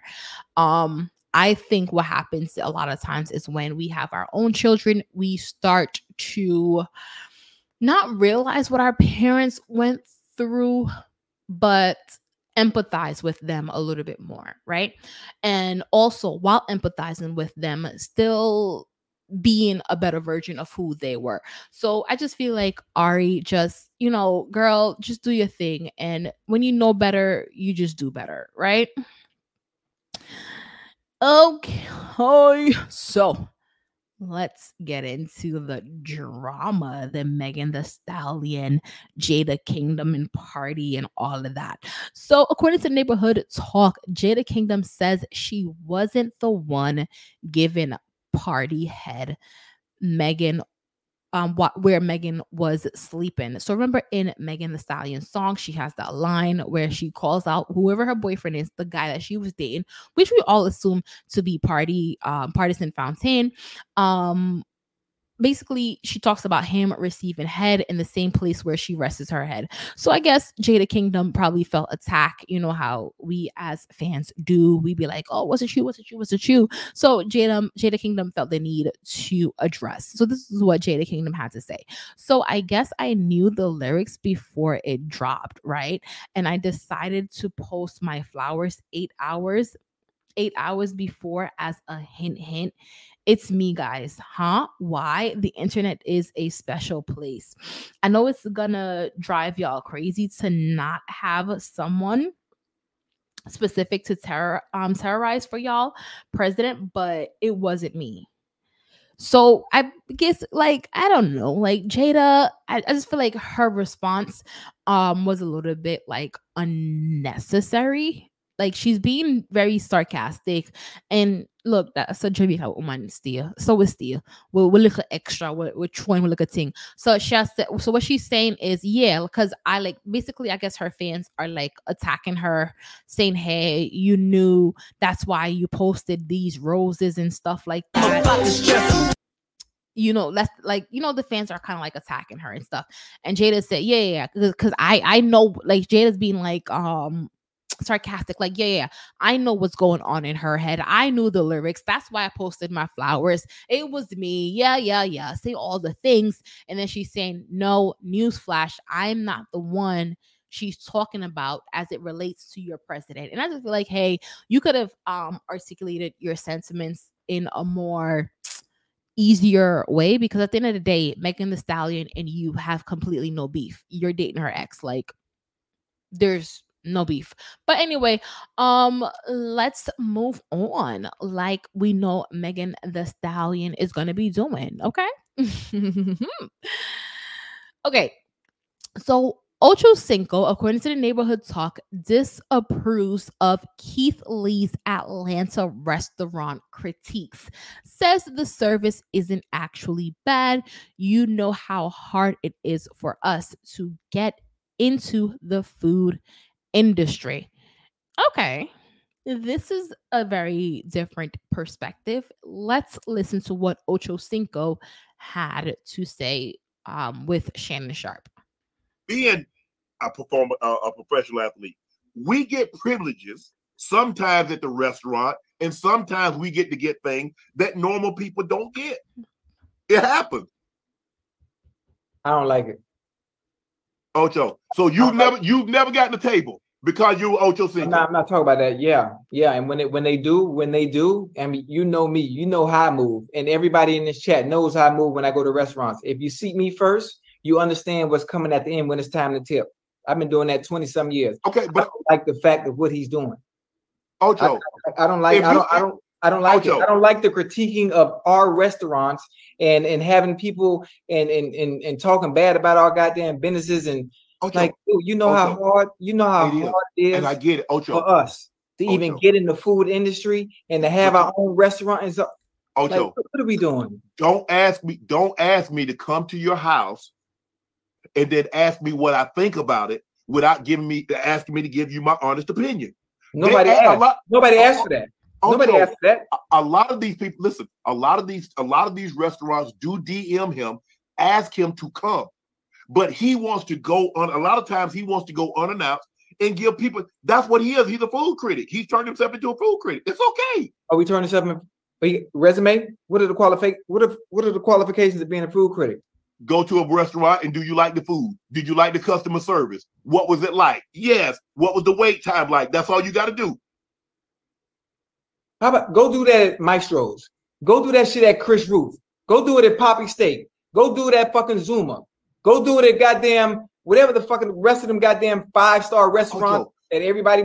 Go do it at that. Name one of the restaurants you go to in LA. Name one. Where you and Selena Gomez went? Where y'all went? What's the name of the restaurant y'all went to? I don't forgot now. You know.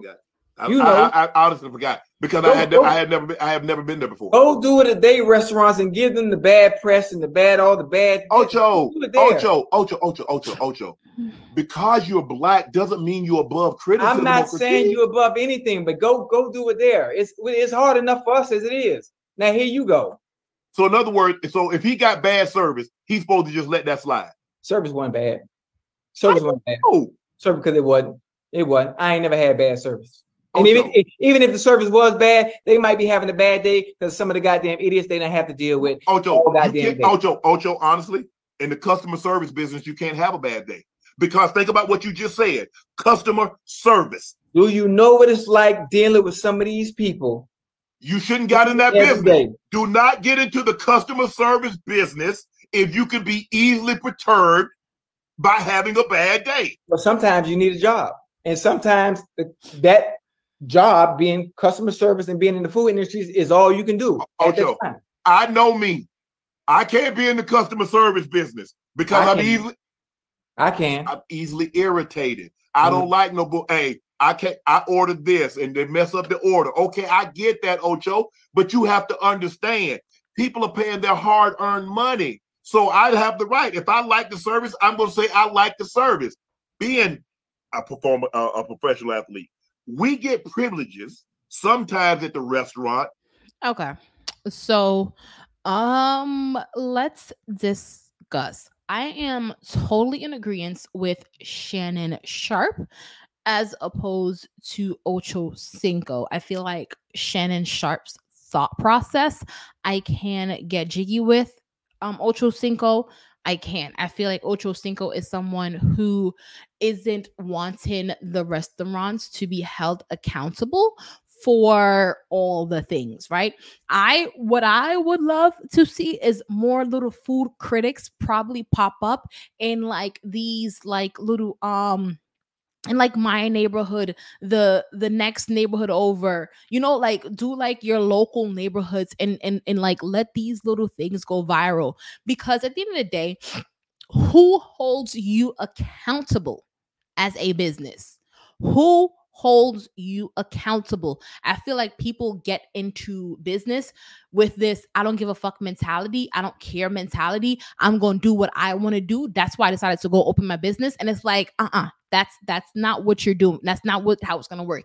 If you want to like let's say go into a business where it's just you alone and you're probably doing investment stocks whatever whatever you're doing then you do that there. But whenever you decide to come into a business where you have customers and stuff like that you must value customer service. And i feel like we need to as society make that a requirement. What we allow as society is what we will continue. There's no reason why we should be going to these restaurants paying 60 to 100, 200, 300 dollars for these foods, for the food to not taste good, for you to have a a horrible experience, horrible wait time, people not wanting to serve you. It's it's it's it's it's a lot. As people, we already have stresses in our lives. So we choose to find these outlets um to go to go to a restaurant go to a bar go here to have a good time. So as a restaurant owner your thought process shouldn't be hey i'm just doing this to get by or you know what? I'm to do this i'm to do i'm to do it how, how however i want to do it and these customers are coming in to serve me. No no no. As a restaurant owner you are there to serve your customer and provide them with the best experience possible. So you dot your I's and you cross your freaking T's. And I like the fact that Keith Lee is out here doing what he's doing. I didn't really know about him until he recently went viral um for doing like the ATL restaurants and stuff like that. And I feel like if you go somewhere and you're like, hey, this is my experience, blah, blah, blah, go at your own risk then that's what it is. If you want to experience that, then you go. But if you don't want to experience that, then you be like, hey, I don't have time for that today, right? Let people know what to expect. It's the same thing with these hair critiques. Like people go into these hair salons and they're tagging the don't go here, blah, blah, blah. This was my experience.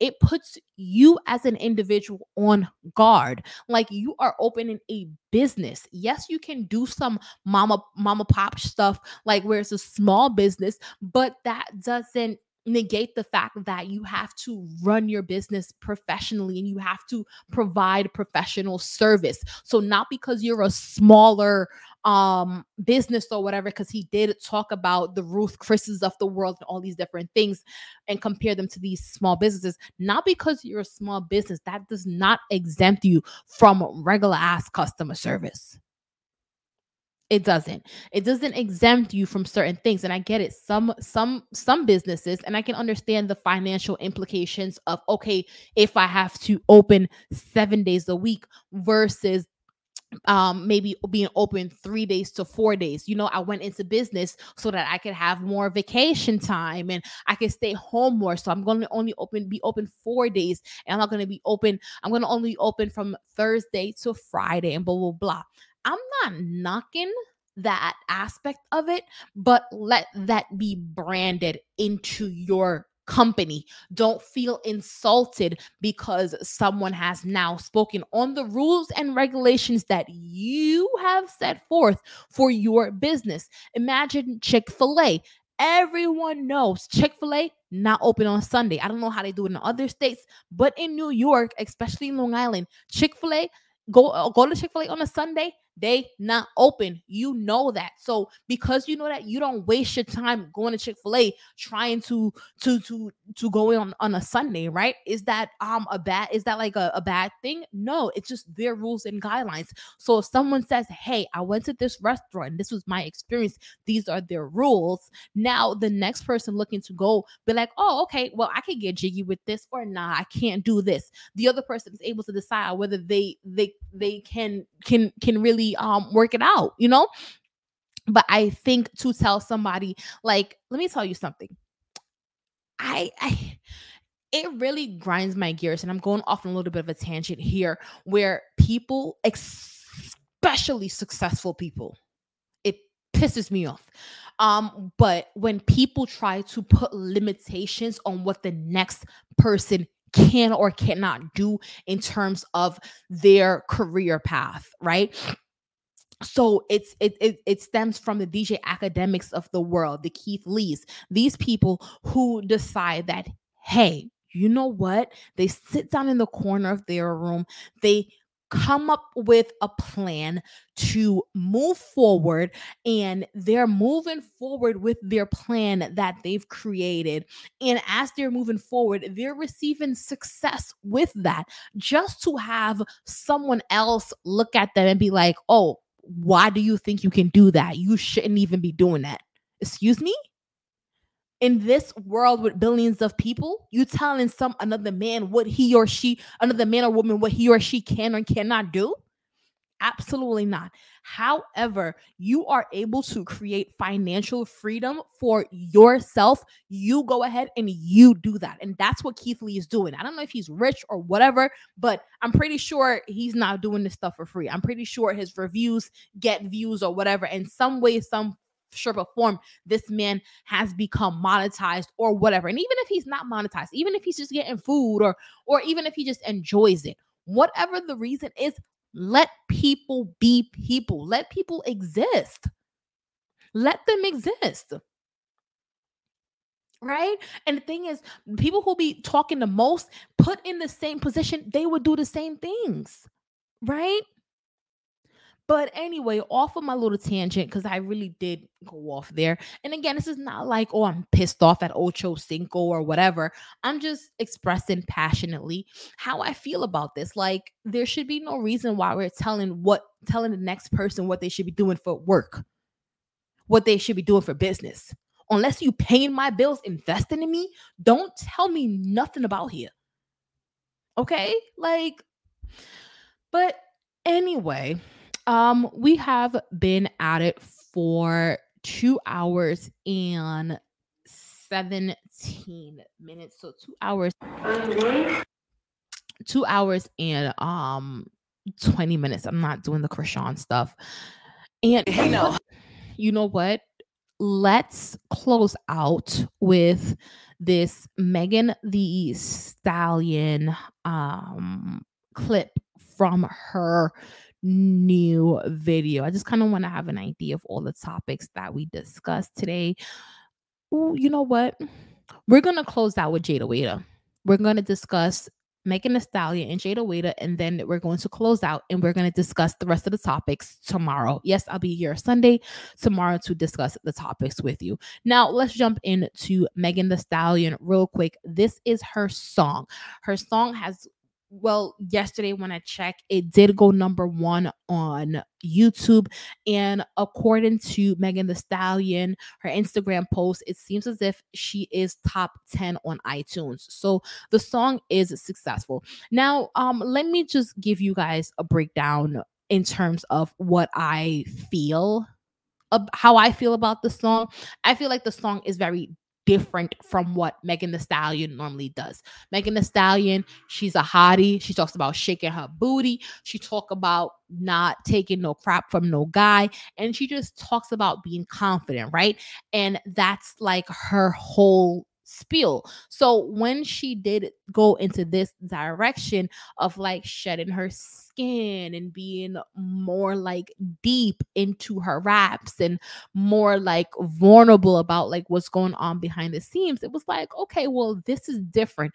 But again, Megan Thee Stallion knows how to rap. So I feel like when you know how to rap, it doesn't really matter what you're rapping about. Like it just doesn't matter what you're rapping about like you you can you can put some shit together. And i feel like that's what megan thee stallion has done. She has put her heart her experience and everything into this. And because she knows how to rap she knows how to compile it all together and you have cobra. Now um do i have any critiques about cobra?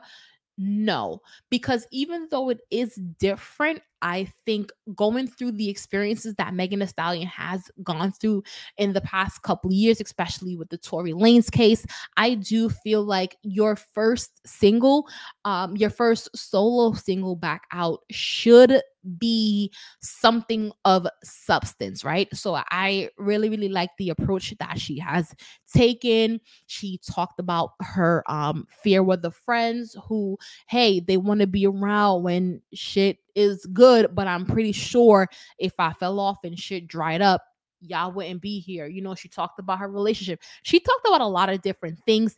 And let's not forget the visuals. Like, I don't know if it's like Roc Nation being having their hands in the cookie jar, just adding that um management um aspect around her that allows for her to produce such amazing quality visuals or it's just Megan Thee Stallion's um ideas. However, the visuals were awesome. Seeing the shedding of the skin and basically be being brand new, right? And I, I like the concept of it, and I like the fact that she actually put thought into it, right? Some of the things that I see some of the rappers do, I don't think there's much thought into it. I just feel like, oh, it's a ha- ass shaking song.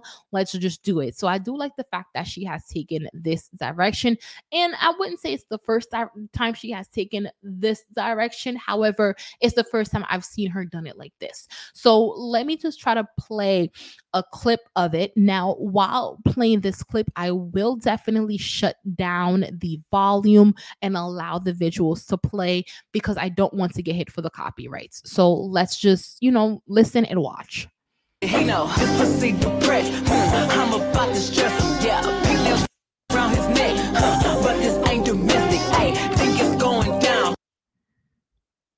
Okay, so we're just gonna look at the visuals because again, I don't want to get hit for copyright for the um like look at her.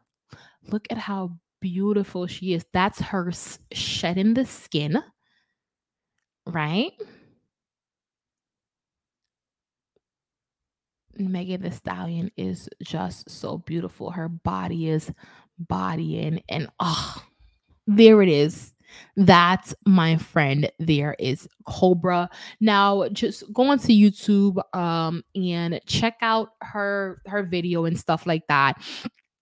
And I feel like, hey, you know what, Meg, like this is a nice reintroduction to us. Stay on track, stay on path. Um, keep rapping the way that you rap. Excuse me. And just just just just keep doing what you're doing. Keep up with the visuals because whatever recipe you have, it's it's working for you. So just keep going. Don't don't look back in the past. Don't don't don't don't tip over and look back. Just keep on the track. Okay, so Jayda Wayda, look here, my girl Jayda Wayda. This girl is a baddie. She is a 10, okay? She is a baddie with her baddie friends, okay? Jada, like for those of you who are listening to audio podcast, of course you can't see this, but this is Jayda Wayda just booty tooting in Dubai. Like Jada, let's trade places just for 30 minutes. Like let me be in Dubai with my booty cheeks tucked like yours right now and having a blast, right? Um, I just feel like her and her friends, her and Dess Dior, they're just living the life, living their life to their fullest potential as they should. As they should. And here she is looking beautiful. Of course, you got Dess in the background, her bestie. They're doing shots. They're they're doing all the things.